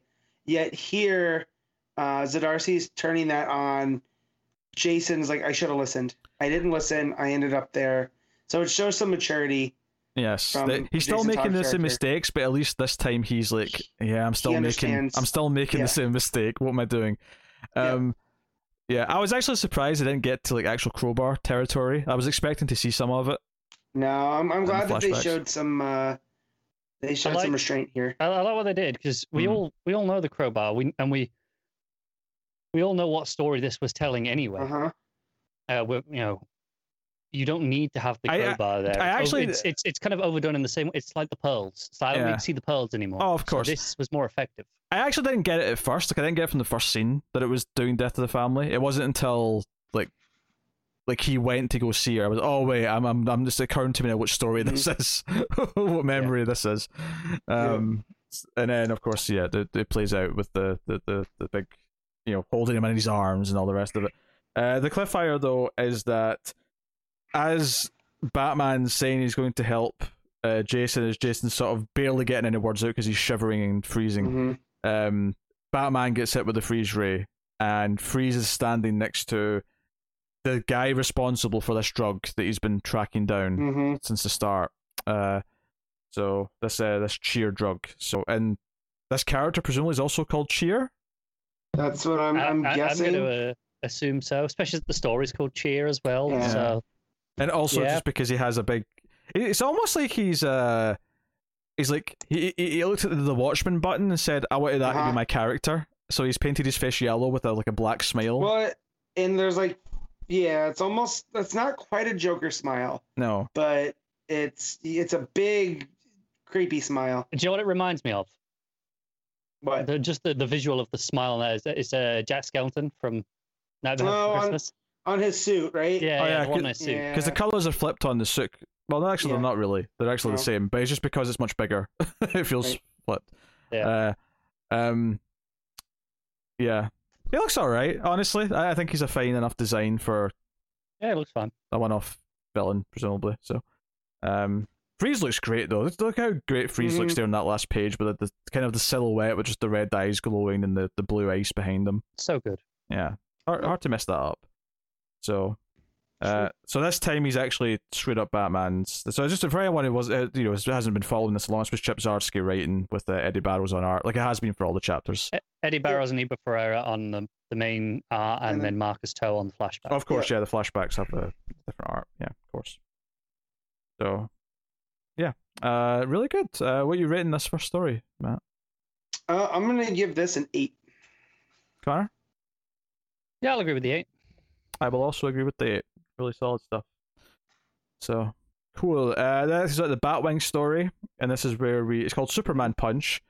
Um, so I feel like there's a lot of opportunity here for Matt to uh, tangent into wrestling related jokes. Question though is, does he go over like Roman would? Apparently, Roman's pretty over as a heel right now. I've not been watching that, obviously, but uh, um, but my my question is though, this should be called the Orange Punch. Was my thought uh, when I read this. true, Uh, true. So Batwing's chasing down Riddler. Riddler hits him with a bunch of riddles. Uh, and you know, there's a whole AM PM thing. So what separates the M, but keeps them to, Yeah. connects them as well. And again, I like that this this does more with the Luke, and this is what made me realize that uh, Jason's older than Luke. Was the story here? Of course, yes. That's where, where I learned this too. Yeah. Yeah. So, you know, he goes. He he remembers, you know, going asking him, you know, to to help with the Superman punch, which I think is is good because when we were first introduced to Luke Fox, as he was an MMA fighter, right? So the fact like he's of course that's what he's doing while his brother is like actually studying and and stuff. Um, so basically they trade information, right? Like, hey, can you show me how to do this? I'll help you with your homework Mm-hmm. you know, and it, it just shows the bonds of brotherhood um, here. Um, and and yeah, and it allows him to figure out the the uh, riddle before Riddler wants him to, and where he surprises him with Killer Croc, which I thought was a fun, you know, Yeah, little surprise. And uh, basically from there, they fight it for a Mhm. bit, but he's able to sort of talk Croc down. yeah, Croc's like, yeah, I don't really want to be doing this. It's no. like, uh, you know, if, if you know, if you lead me to where Riddler is, I'll uh, give you a head start because you know you've, you've served Yeah. your because he says, you know, I've done my time in Suicide Squad. He has actually Yeah. served his time for you know what he's done in the past. So, uh, and of course he you know, he wins the fight ultimately by with the Superman punch, which is you know where it comes Mm-hmm. Yep. into it. you take the knee and, and lean into the punch. yes, So it actually is the Superman punch from wrestling, which is it's actually an MMA move. Like you, you get it to, to oh really go around Okay. someone's guard. Yeah, yeah, yeah. It's based off a real like. You know, Fair it sounds enough. cooler than it is. I mean, it's just it's basically a, a feint technique to to break your opponent's guard. But yeah, But Someone gave it a cool name, so yeah. It's, it's stuck. I mean, Conor McGregor was really good at it back when he was at the height of his. Yeah. So Which is funny to me because it's kind of it makes me it's like it's like a and the way that Happy Gilmore does the the run up for a swing, yeah, it's kind of like doing an extra little like move for momentum for the Mhm. punch to me. Is Yeah. when I when I see it. Yeah. So so yeah, you get them to drop because they focus on the knee, and then you punch through an elevated thing. So I, I like here because that's kind of what he does here. It's a, at the end, it's a feint. He sends Croc back to to Riddler. You know, who Uh, seemingly chases him like a dog like, on all Yes. fours. Yes. Like, hilarious. that was weird. yeah, I have a problem He with like it. I know this. says, "You're my get out of jail free card, Ed. Come here." Like, there's the creepy It's- connotation. It's to like that. with the big tongue, like Yeah. wagging. It's like it's Yeah. like it looks like a dog. yeah. It's just Yeah. a strange choice.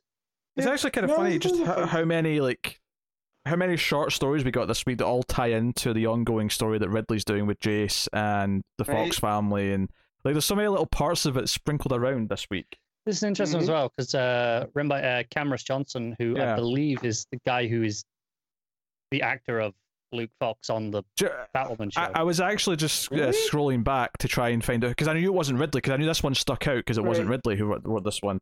Uh, but yeah, that's the actor from from the show. Who's it- yeah, so who- this is the, the counterpart to the Nicole Maines Dreamer story Yeah. that we got in the Pride issue. Well, that's Uh, pretty But cool. what's funny is that this is so in continuity with everything that's going on in the comic versus the Nicole Maines one, which was like, no, this is just in the show, it's separate. Whereas this is this is no, this is this is Luke in the comics right now, and it ties into everything going on with his family. Is he doing a lot of Batwing stuff right now? Uh, the actor, No, no, no. Like Luke, Luke? in continuity. No. Like, I've not really seen him. we know, he uh, well, He he shows up to yell at Jace for not being part of the family. yeah he was That's bat, he was bat, he was Batwing in the, the next Batman last this show I read, so he has Okay, he has fair popped he has popped up as Batwing recently. This is, I mean, I, I can't remember the last time I saw him as Batwing. But even, Well- even if he hadn't been, like the idea of like this tying into the family stuff and his relationship with his Sure. brother, like there's it's still relevant to everything going on. So I agree. Um, yeah, so that- that's kind of neat. Uh, uh, at the very least, if you are encountering all these different stories, it does feel like they're building something. Uh, so, It's uh, very Matt, cohesive. what what are you giving uh, this this short? Uh, I'm gonna give this one seven point five. Car? Yeah, just a seven from me. It's, it's good. Yeah, I'll give it seven two. It's good. Yeah, uh, I enjoyed reading it. Uh, It added some stuff to the overall tapestry. Nice. Uh, then we have a Tim Drake story called uh, Some of Our Parts. This is part one of three. Uh, Meghan Fitzmartin writing with Belén Ortega on art. Uh, and you could tell I haven't read the long running uh, Tim Drake solo series that happened back in the day because when a character showed up later in this issue, I went, Who is this asshole? And then there was a little editor's note saying, Last appeared in issue 140 of Robin. I'm like, Wait, what? Jesus Christ, this is going back. That is good, but it has a deep cut, that one. Yeah. And this, this is kind of one of these things, though, that as much as I didn't get it myself, I'm like, you know what? I'm happy for all those long-time Tim Drake fans who read that entire run who got this when they met this this character. And also, I don't think it matters. That in terms No. of this story, I don't think it was hurt if you didn't. oh no, in know terms in terms of character this story, it doesn't But- matter. But in But I terms like of that the writer went in, found a yeah, in, character. in, yeah. in terms of DC letting writers go back to continuity like this, I think it is important, but not no, in no, no, it's important. That's Yeah. I meant in, it's not important if you haven't read it. Like you're you're not hurt by being you know out of the loop or anything like that. Yeah. So, yeah, basically, there's a teenagers being kidnapped in Gotham. Tim's looking into it. Uh, there's even some Oracle stuff here. So again, current status quo, Oracle contacting all the Bat family members in Gotham. Mhm. Um, and even a little joke here about, you know, I'm not calling you Drake, what are you going by? So a little dig there at the so uh, crappy name. Yeah. Yeah. Hard not to enjoy that. Uh, so Tim's looking into all this, but he's meeting up with a friend uh, for for dinner, and turns out it's this guy named Bernard who's from his solo run uh, from back in the day, and they're catching up uh, and all the rest of it. But of course, the the suspect behind these kidnappings, which is this, uh, was it something chaos demon, chaos demon, chaos, No, chaos. Um, shoot. chaos, Uh, Monster? Chaos bastard. Chaos monster. Chaos yeah, monster. That's what it is. There you go. Yeah, it is. Uh, yeah, stop the chaos monster. And the cliffhanger is kind of obvious where it's going here is that his his friend, you know, is the one who gets kidnapped next. So he's he's got a Yeah. personal stake in stopping this and finding the bad guy. Uh, the Chaos Monster's got a really interesting mask design. He's got like uh, you know, horns kind of Mhm. on there. Uh, interesting design, I'll say. Yeah, got a bunch of dots up there and stuff too. Like it's definitely unique. What, what eyes Um, is what they are, I'm assuming. Oh, the, yeah, that makes Yeah. sense. I mean, you two are the bigger Tim fans. I mean, were you guys happy with this? It's it's not- fine. Uh, I'm not unhappy with it. It's not like a particularly like amazing Yeah. Tim story. It's I mean, but like I said, it's like what, like seven or eight pages, if that, yeah, maybe ten. And- and it's nice not that they're- huge. they're getting away from the whole Drake thing that he could be Robin and not Red Robin. Because I like that they point that out. He's like, well, it's not like Damian's using it right now. So, Yeah. you know, um, it's it's fine. You know, I, I don't Yeah. think it's like it's not like a, oh this is this is why we've been missing Tim. You know, it, it's not like a really Yeah. strong Tim story. At least not yet. Maybe it will be by the end. yeah, Uh, as for what we got in this issue, uh, I, I like it more than what we got from that first issue of the Future State by the same writer. So That's fair. Yeah. Uh. Yeah, it was okay. Um, I, I probably like the Batwing out of the middle stories. I probably like the Batwing a little bit more though. It felt more, I don't know, relevant in context. But Mhm. uh, I'm I'm not mad at Tim getting to like be around Gotham and like also be in the the loop with Oracle and solving crimes, even if the crime as of yet is not as interesting. So So apparently, this guy back back in the day in the old Tim books was a huge like conspiracy theorist when it came to Batman, because he noticed that um, he had all these different partners, and that to him, Batman was stealing from orphanages to make Robins. Uh, so, yeah, he says uh, he has secret theory that Batman owns secret orphanages through which he selects children to become Robin when the previous one dies as well as Batman working for a secret shadowy government that runs everything. So it seems like they just instead of just making a new friend, they just pulled it from Tim's history, which is cool, right?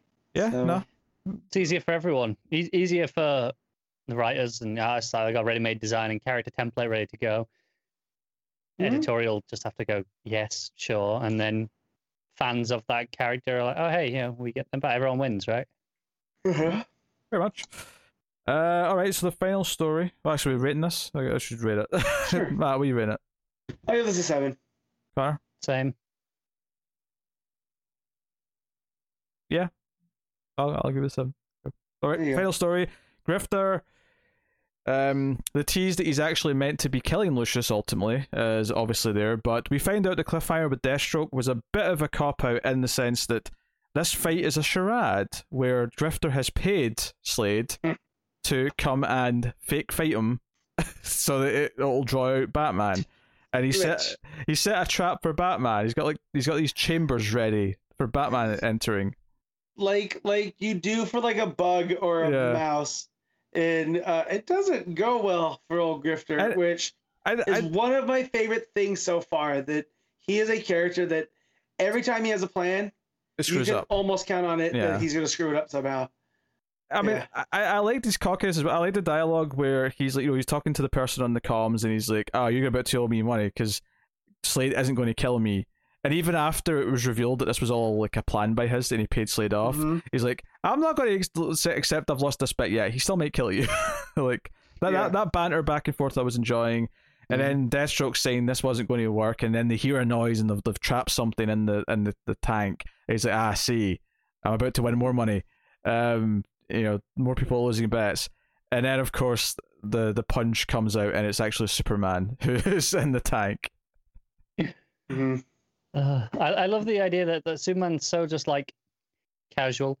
He doesn't Uh-huh. check the doorways like Batman clearly would have done. Yes. He just flies in and is like, oh, oh, shit. All right, I guess I'll just punch my way out of this. it's because it's just a metal tube. And then I love that Deathstroke's like, yep, definitely not paid enough to deal with this. See Good you later. I'm out. Good Yeah. luck. Yeah. Yeah. Uh, And the, the, the sort of cracked me joke in the back half of it is is that there's these assassins show up at the, the Mhm. party that's at Wayne Enterprises and they come after Lucius and Lucius is trapped in the balcony. And there's kind of this like countdown thing where Grifter's trying to get away from Superman. He's on the run from him. Obviously, he's he's minutes are numbered here, but they've got Mhm. teleportation tech. He tries to teleport him to Wayne Enterprises, but because Wayne Enterprises have got anti teleportation tech installed, mhm. it doesn't work, and he just beams back to where he was, and he's like, "Shit, I'm still being chased by Superman." So that's a kind of a funny beat in and of itself. And then it takes time to charge back up, so he has to wait, and he can't just do it. Mhm. So he says, "Like, okay, send in, send in Z," and I'm like, "Wait, Zatanna? like he's got Zatanna?" No, Uh, no. and yeah, so the big reveal is, is that he's got this. I assume it's another is. Uh, character. Yeah, Former uh, uh, member of the Wildcat. So it almost feels like that Rosenberg is a real big fan of this era, and he's doing his version of it, which is real cool. I'm Uh, happy for him. Absolutely, you know he's you know, and Grifter's trying to steal Superman, by like shooting at a like a a, a monorail train to fall down, so Superman has to go save that first, and then Uh huh. you know, so there's a lot of like just fun action as he's trying to stall, and the joke at the end is is that Bruce actually is too late, but the this uh, other character here, uh, interesting as well because his uh, his Zealot. override clearance was denied. yes, yes, that maybe is an important little plot beat that'll Yeah. come back up, but uh, yeah, the zealot just stabs the assassin, and you know, very very matter, and you- this is so a ni- 90s character. Look at those like lines on her face, And then just jumps off the roof. yeah, and jumps off the roof. Um, Which I remember seeing in Solicit something about Zealot. So kind of when when they said Z, yeah, I was like, okay, we're getting Zealot. So your main um, jump there, yeah. Yeah, and I, I so I'm wondering if Voodoo's gonna show up at some point. Maybe that's who he's talking to Oh, maybe. That'd on be the cool. other end. You know, and there's Spartan, and then there's the the guy that's not Wolverine. There's think- clearly Wolverine. what this success, success uh, successful then succeeded in uh, was that the action was always fun. Like you know, Grifter on the back of this taxi, you you know, Mhm. trying to buy time and Superman's chasing him, just teleporting away in the nick of time. Um, and then just the, the joke of Bruce like coming out the, the the window and be like, "I'm here," and Lucius is like, "You're a bit late, Bruce." Mhm. uh, you know, already dealt with the assassin. Um, there was just there was a the constant like momentum and comedy to the whole thing, and that's when this Mhm. grifter story's been at its best. When it has to slow down to do exposition, like last part is you know that's where it feels a little bit weaker. I think this issue because it was just constant entertaining, like hijinks and tension and suspense. Yeah, it- that's it's, where it it's kind of a shame that next issue is the last one, right? For this Yeah, story. it's a I think like five-parter. five Yeah. parts. So, But I, but I almost feel like there's gonna be more Grifter stuff coming, but because it seems to be well received. For sure, and you know, Mm. Batman tells Superman to leave at the end. That's the ending because he's like he's onto this grifter stuff now, and Lucius even is aware that he's stolen some some you know uh, data. It's like okay, Mhm. this is wrapping up now. So Yeah. uh, Yeah. it's a fun time though. Art's good. Uh, art Uh-huh.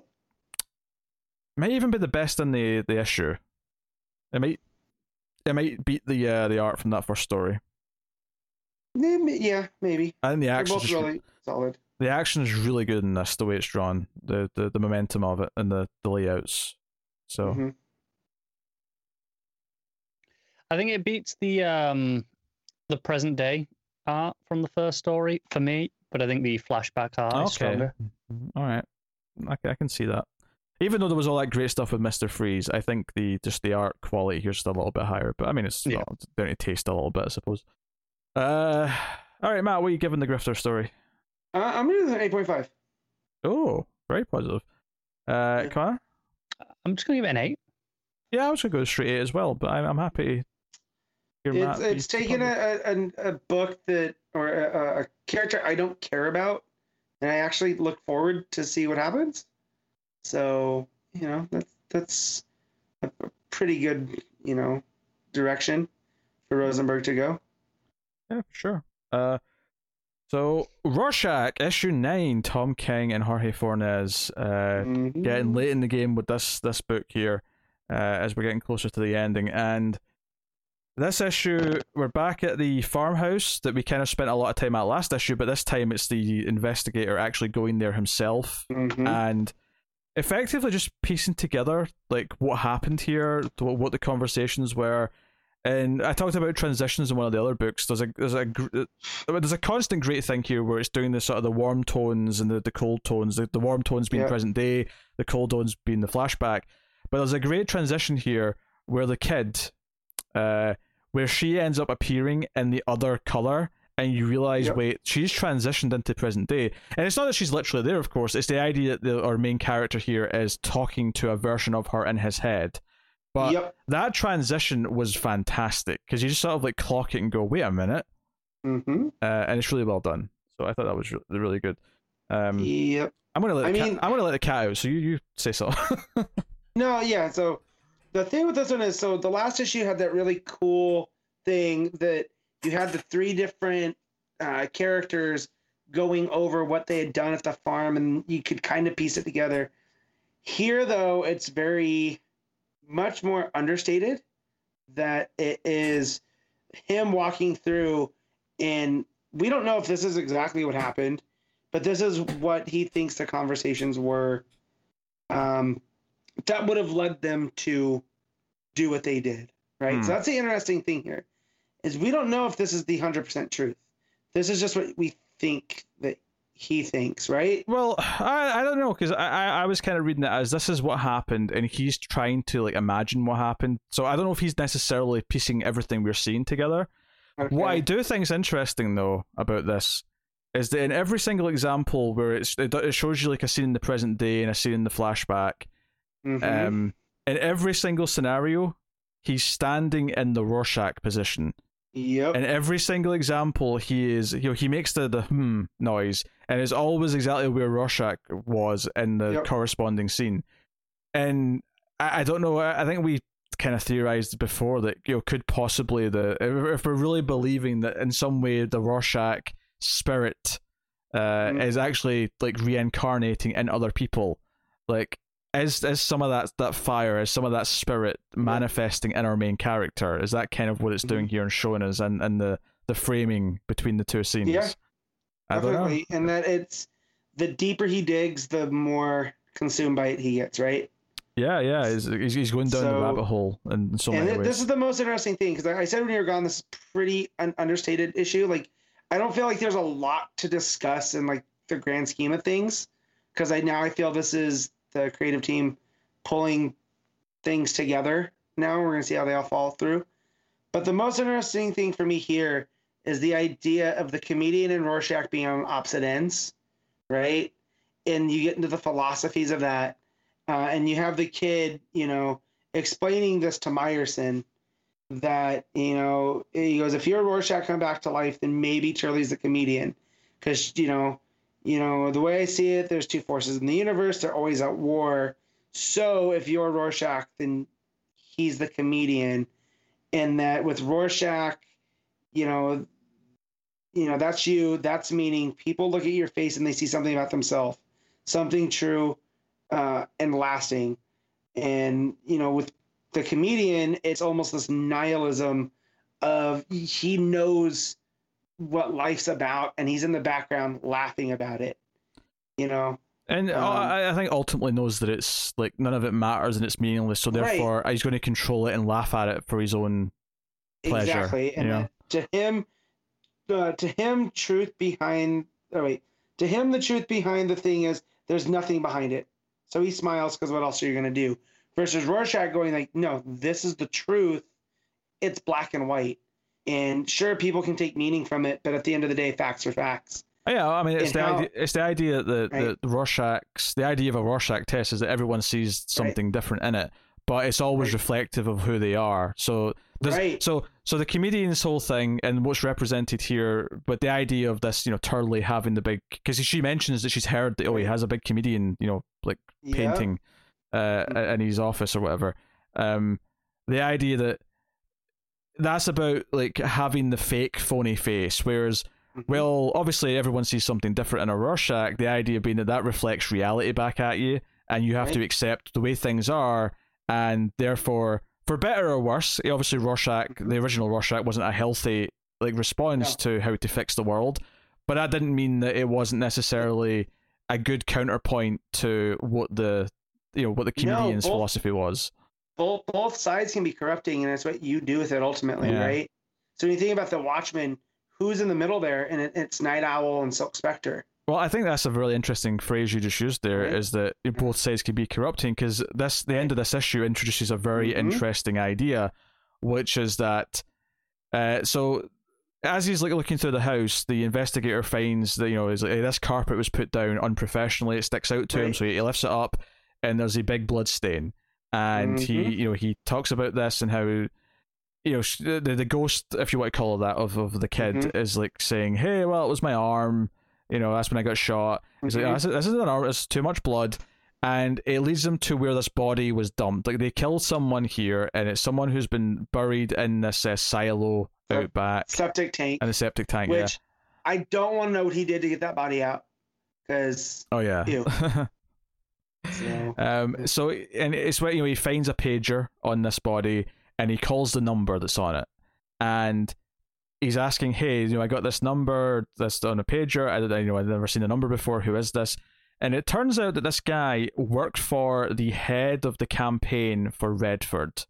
So, mm, in some way, and you know, when we get the, the flashback as well of uh of of you know the old man Myerson and the kid, like talking about this guy coming to see them, it's because he's got credentials that will get them into the the the, the press event, the press conference, uh, the rally that Turley is going to have back in you know issue one.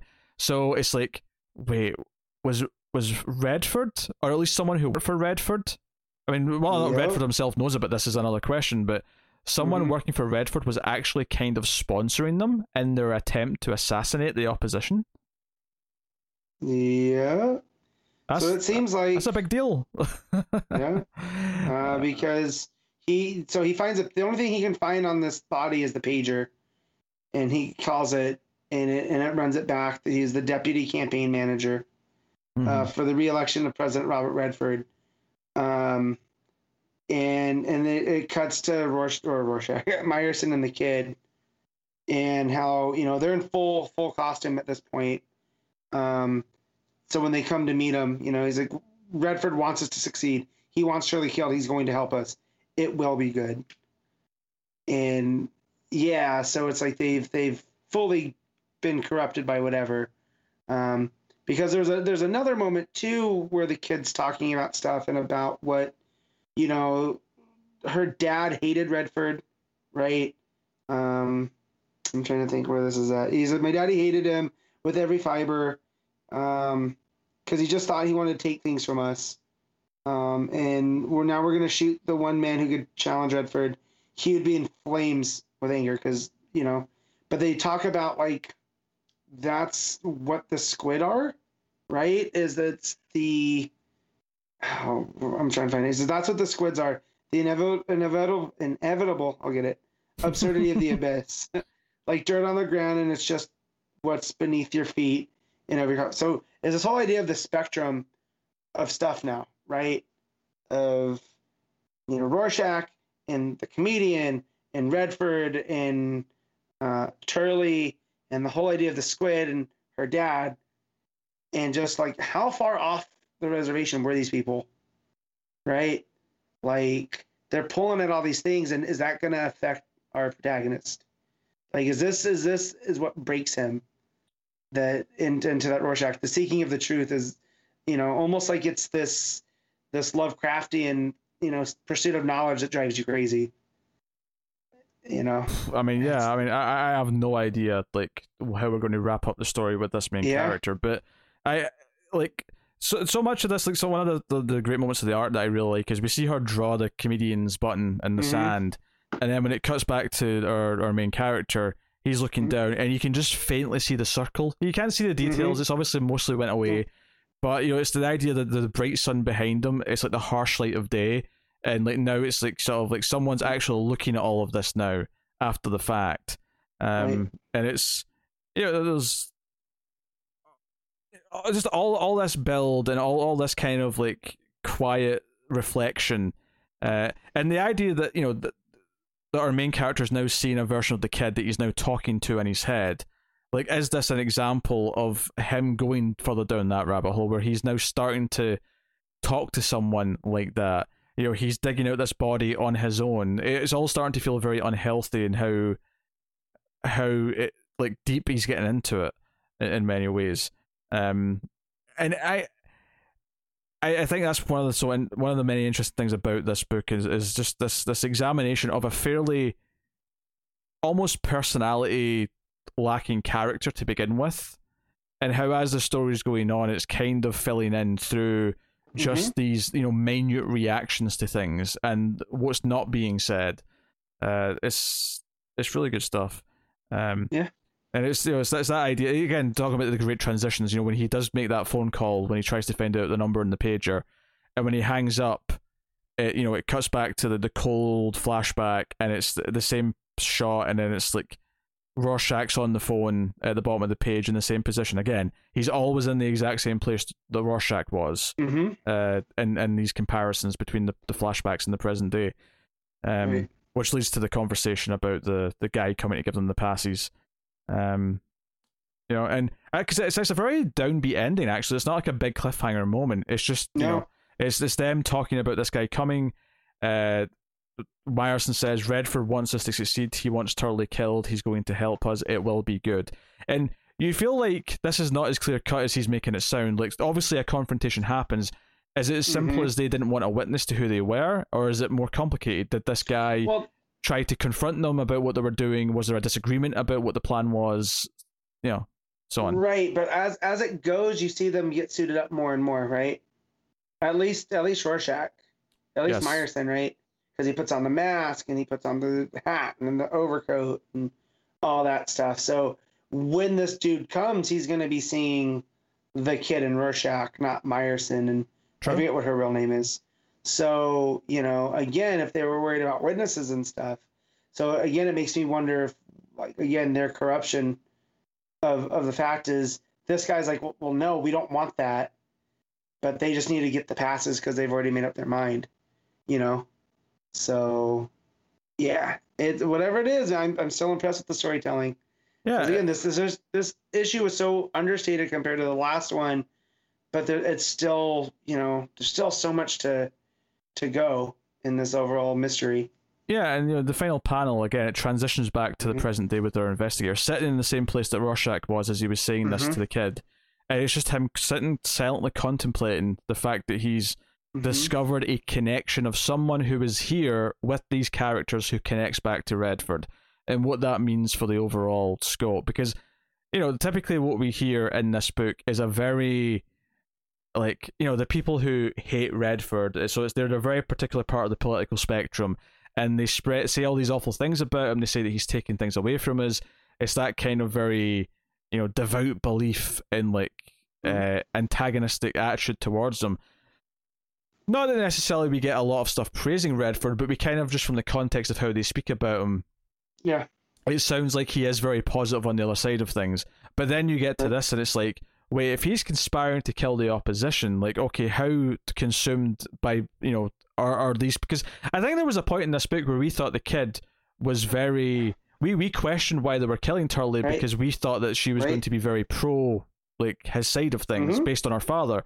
But this Well- this issue, of course, makes it very clear that she knows she's going against the wishes of her father because her father would right. be would hate that she's doing this. Right, and also that there's there's a thing where she said that she dreamed about uh, her mom and her dad, and then goes, "You think I'll dream about Turley after I kill him?" And I was like, "Well, we know she killed it. What happened with mom, right? Like, there's just this darkness to her that, man. So who And- knows? And even the trust between them, where Myerson's willing Yeah. to like hold out a like you know something for target practice, where she's like Mm. sniping from like this distance uh, uh, the, to practice Yeah. with a moving target because she's hitting the shot every time, but he's like he'll be moving around though. We have to practice with it moving. Um, Right.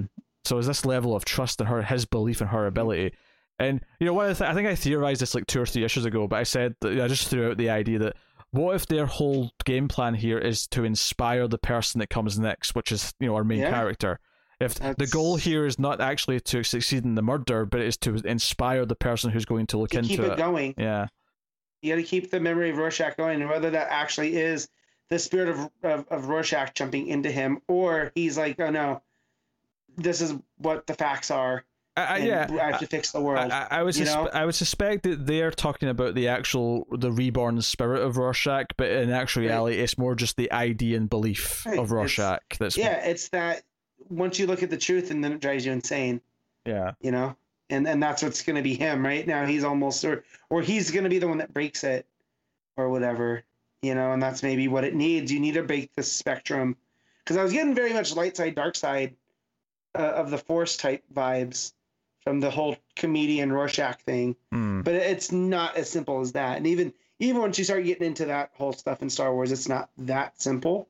So Yeah, because Rorschach was not a sympathetic character. He was, No. you know, he was, and right, and that's I that's think, why I brought up Silk Spectre in in uh, and, and Nite Owl. Mhm. Right, they're the when you read the original Watchmen story, they're the sympathetic ones They're the, with all the yeah, time. they're the human beings in the middle that actually you want to root for. Yeah, Exactly, and you know, Nite Owl was right. He was Rorschach's partner, and kind of Rorschach going too far is what kind of led him to retire. and that's that's not And uh, ignore the symbolism here as well of the fact that he, you know Myerson drew her a photo of well a photo, but drew, drew her a drawing of of Rorschach, and that's at that portrait of Rorschach Oh. got got hit. Uh, with the bullet that uh, was aiming for her, you know, there, there was a gunshot and it gets right through its head, right through the head of Right. Rorschach on the wall. Right. Well, not just that. Isn't wasn't that his character that was based off of that Rorschach was based off of? Right in in the Oh, comics. oh, was it? Maybe it was. Yeah, I just looked like Rorschach Yeah. to me. but, but yeah, yeah. no, but that's that's the point, Yeah. right? That's the question, you know, character that they're they're all kind of based off of. yeah, But but yeah, but uh, as I was saying too, I want to wrap up my Silk Spectre thing. Is she's the daughter of the comedian, right? So you know, that that whole aspect of it too. and those two being the kind of normal, and being pulled in those different directions. yeah, and Laurie, like the idea that her that her dad is pro the comedian guy. She's she he, her dad was pro Turley, and Right. that she's the daughter of that. And Laurie was kind of the, the daughter of the you know the, there's there's like a parallel Yeah. there between them. Right.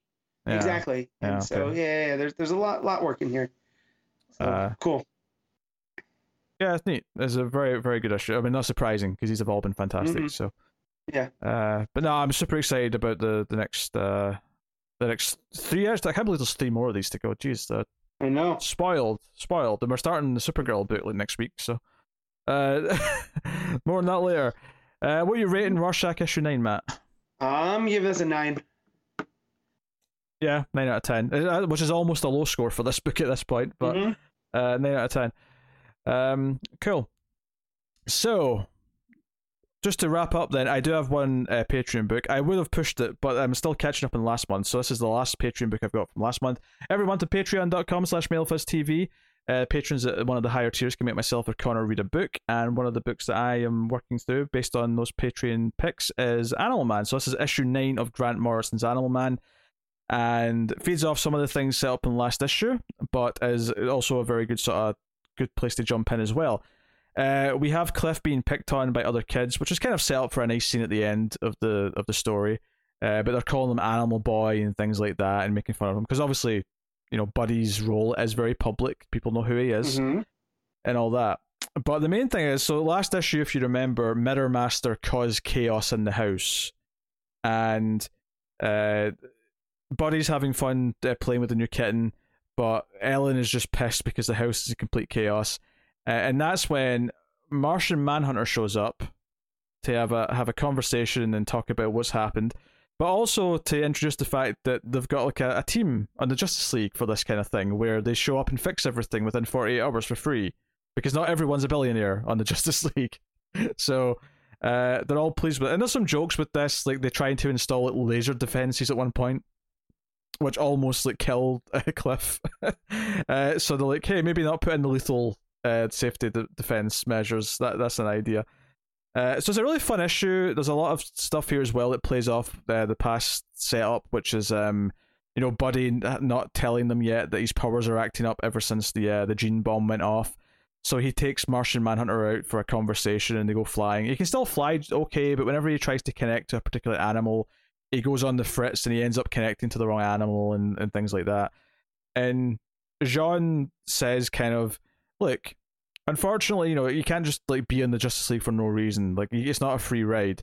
But your humanitarian like stance, the way you speak up for animals, like given what happened to Mars and the beauty of this planet, I actually think there's a lot of value in having someone like you on the team. So it really it's basically J'onn giving the rub to to Animal Man here.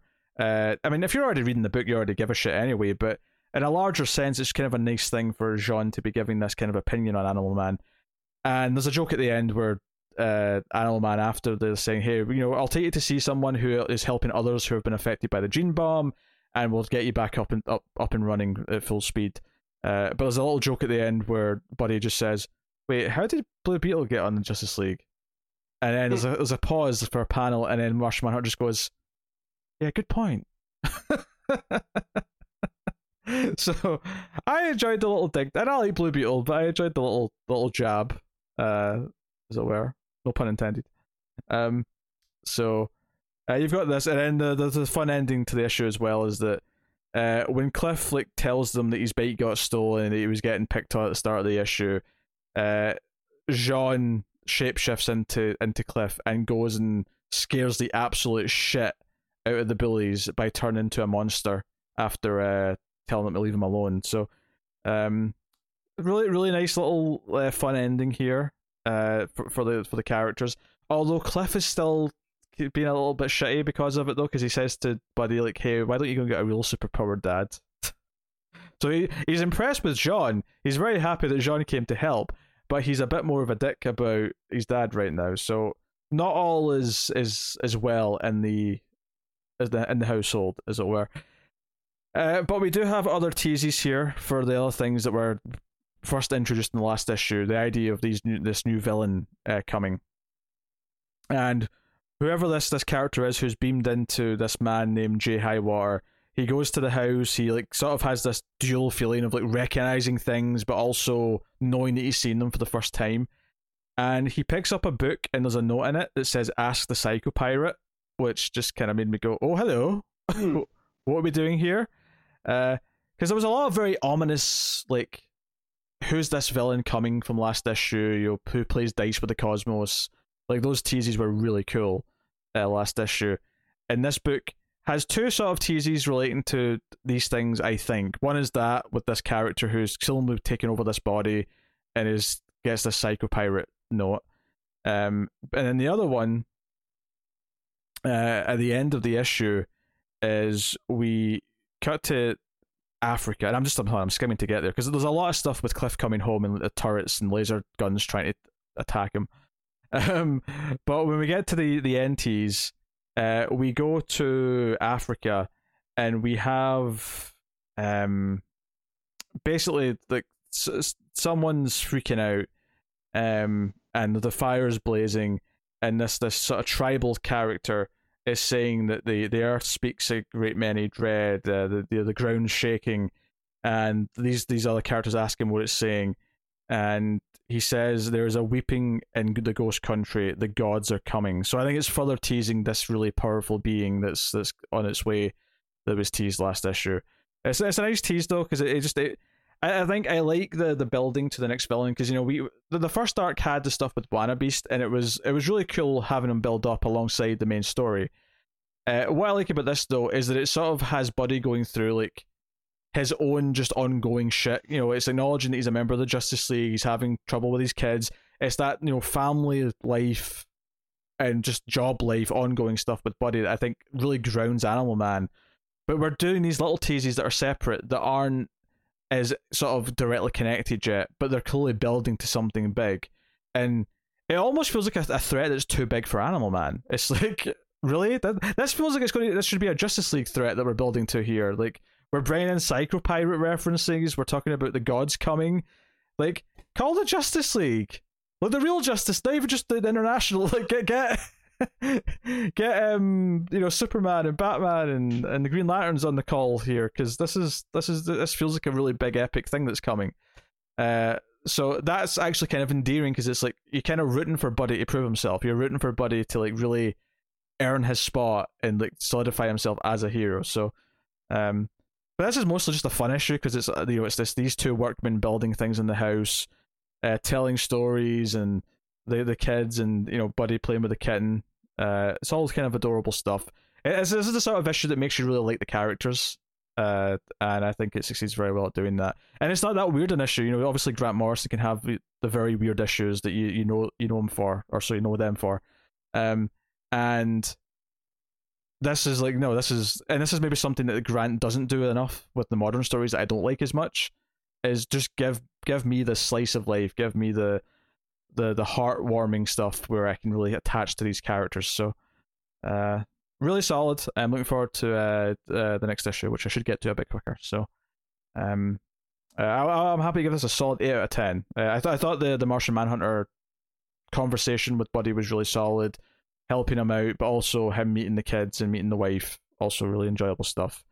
Um, it was all very very pleasant and endearing. So there you go. That's Animal Man issue eight. What did I say nine? Like I said, I said eight. He's a you, I know you gave it an eight. I gave it an eight. Yes. Yeah. So I don't remember what issue it was though. It was nine. It was issue nine. Next one's ten. There you go. I have deduced it. There you go. That's my uh, Patreon book. Uh, so that'll take us out of the part of the show where we pick our favorites of the the week, favorite panel slash moment, favorite cover, favorite art, and we'll rank our top five books as well. So, um, we will start off with panel slash moment. Matt, take it away. Oh boy, there there's a couple that could come from here. Um, I'm gonna go with Wonder Woman though when she crushes Mjolnir. That, that, was, that was a good moment. Sure. Uh, Car. Yeah, that was a pretty good moment. I'm also probably gonna go with with Wonder Woman, and I'm gonna go with the uh, the uh, I need not wisdom for I am Thor. Yeah, that's a pretty good one. Uh, I I have to go with the explosion and detective, particularly the oh shit the Batman has yeah. uh, and the build up to it. It's just, it's just it was it was perfect comic book storytelling for me in terms of just uh, suspense and build up. Mm-hmm. So uh, that's my pick. Uh, going to cover of the week. There's a few solid choices uh, to look at. There's a, a fairly reasonable Urban Legends variant. Uh, it's painted. There's, there's, some good options, but there is only it's one nice. correct choice. Uh, I think the main cover for Future State Gotham is pretty solid. The variant for Rorschach really nice. Um, but uh yeah um i think i will probably land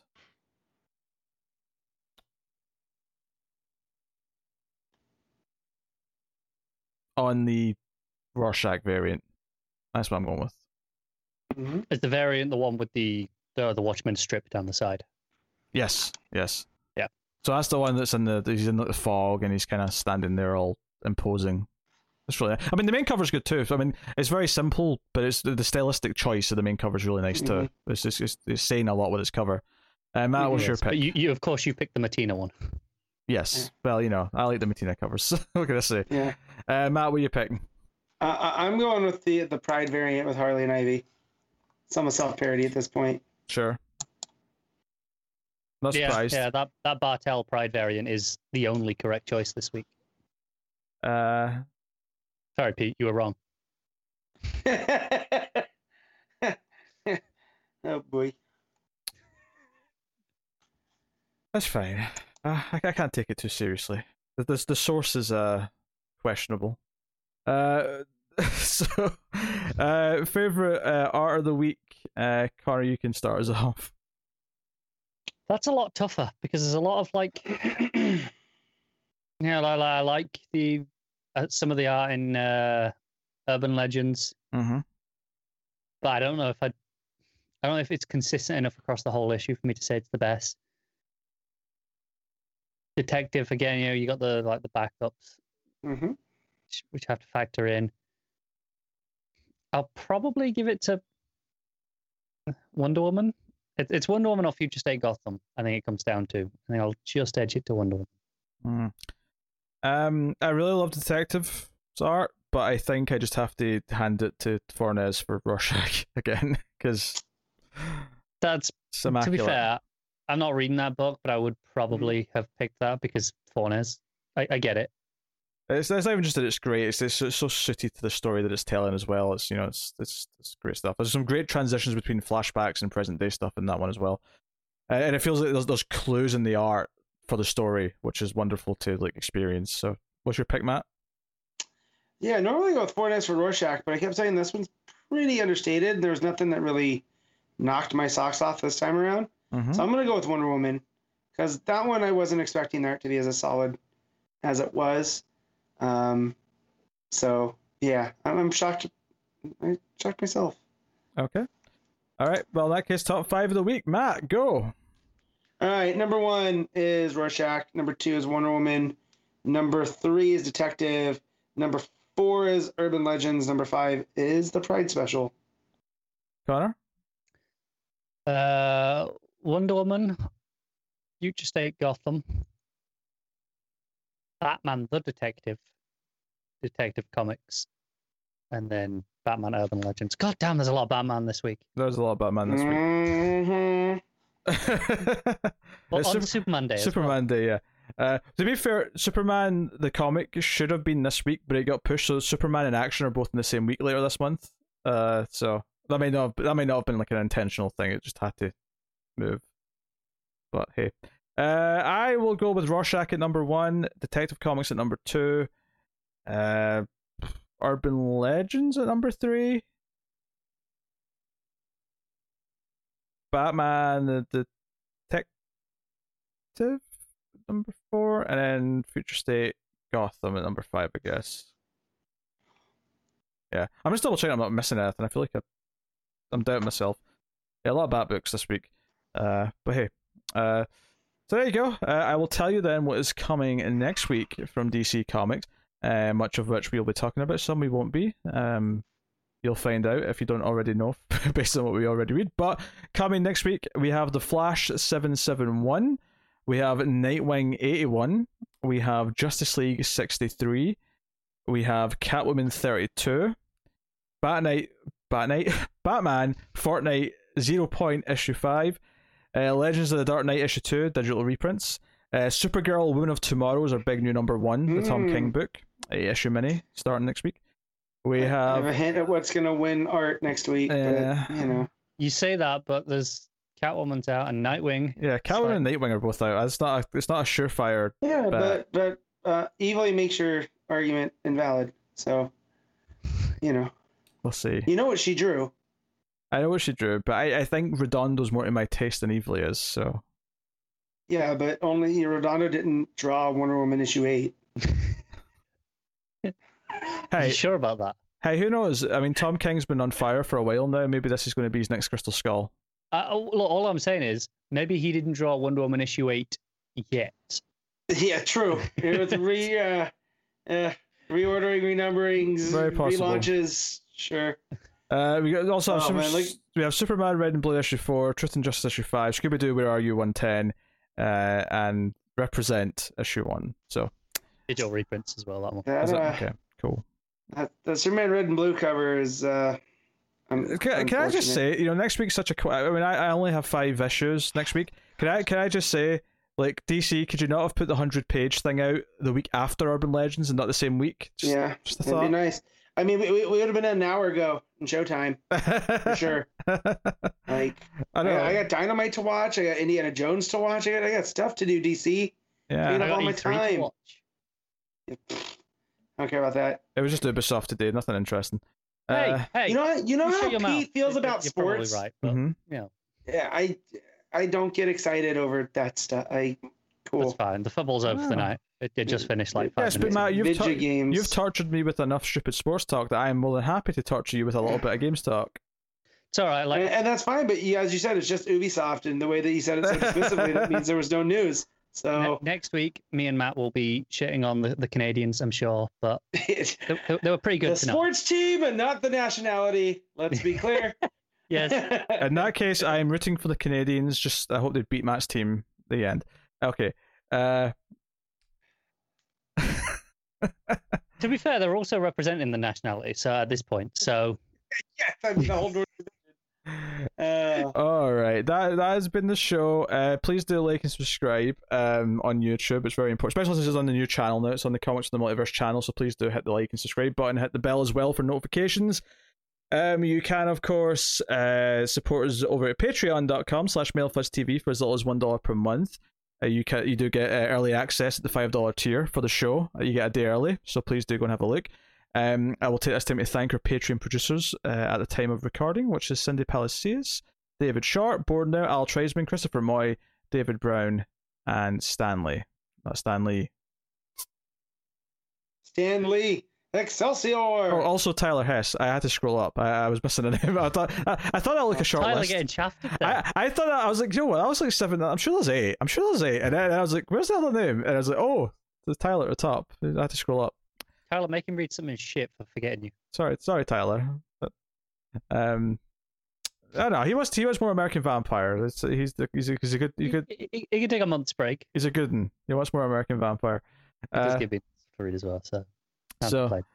um, yeah. So go to Patreon. You can support us there. You know, get us at DC Comics Podcast on Twitter uh, for updates, and you can you know uh, pester us on there for things if you want. Um, but that's pretty much it. I am very very hungry. I have to say, so I'm going to go feast uh, post show. You feast. Yeah. Are you feasting on something good at least? Don't know yet. I'll decide. Uh, Good answer. so it's an open open, open season uh, today. I, I'm probably doing the same. Got to go, Hey, they gave me 25% off uh, on, on takeaway orders. I'm going to abuse it. Uh, why wouldn't you? So here we are. This has been DC Comics uh, podcast, Comics from the Multiverse. Uh, thank you very much for joining us once again. This has been episode two five seven, um, and you know we'll see you next time. Keep reading DC Comics, and remember to never crystal skull anything. And the Speed I Force. knew nuke, nuke the fridge and uh, fortune the glory, kid.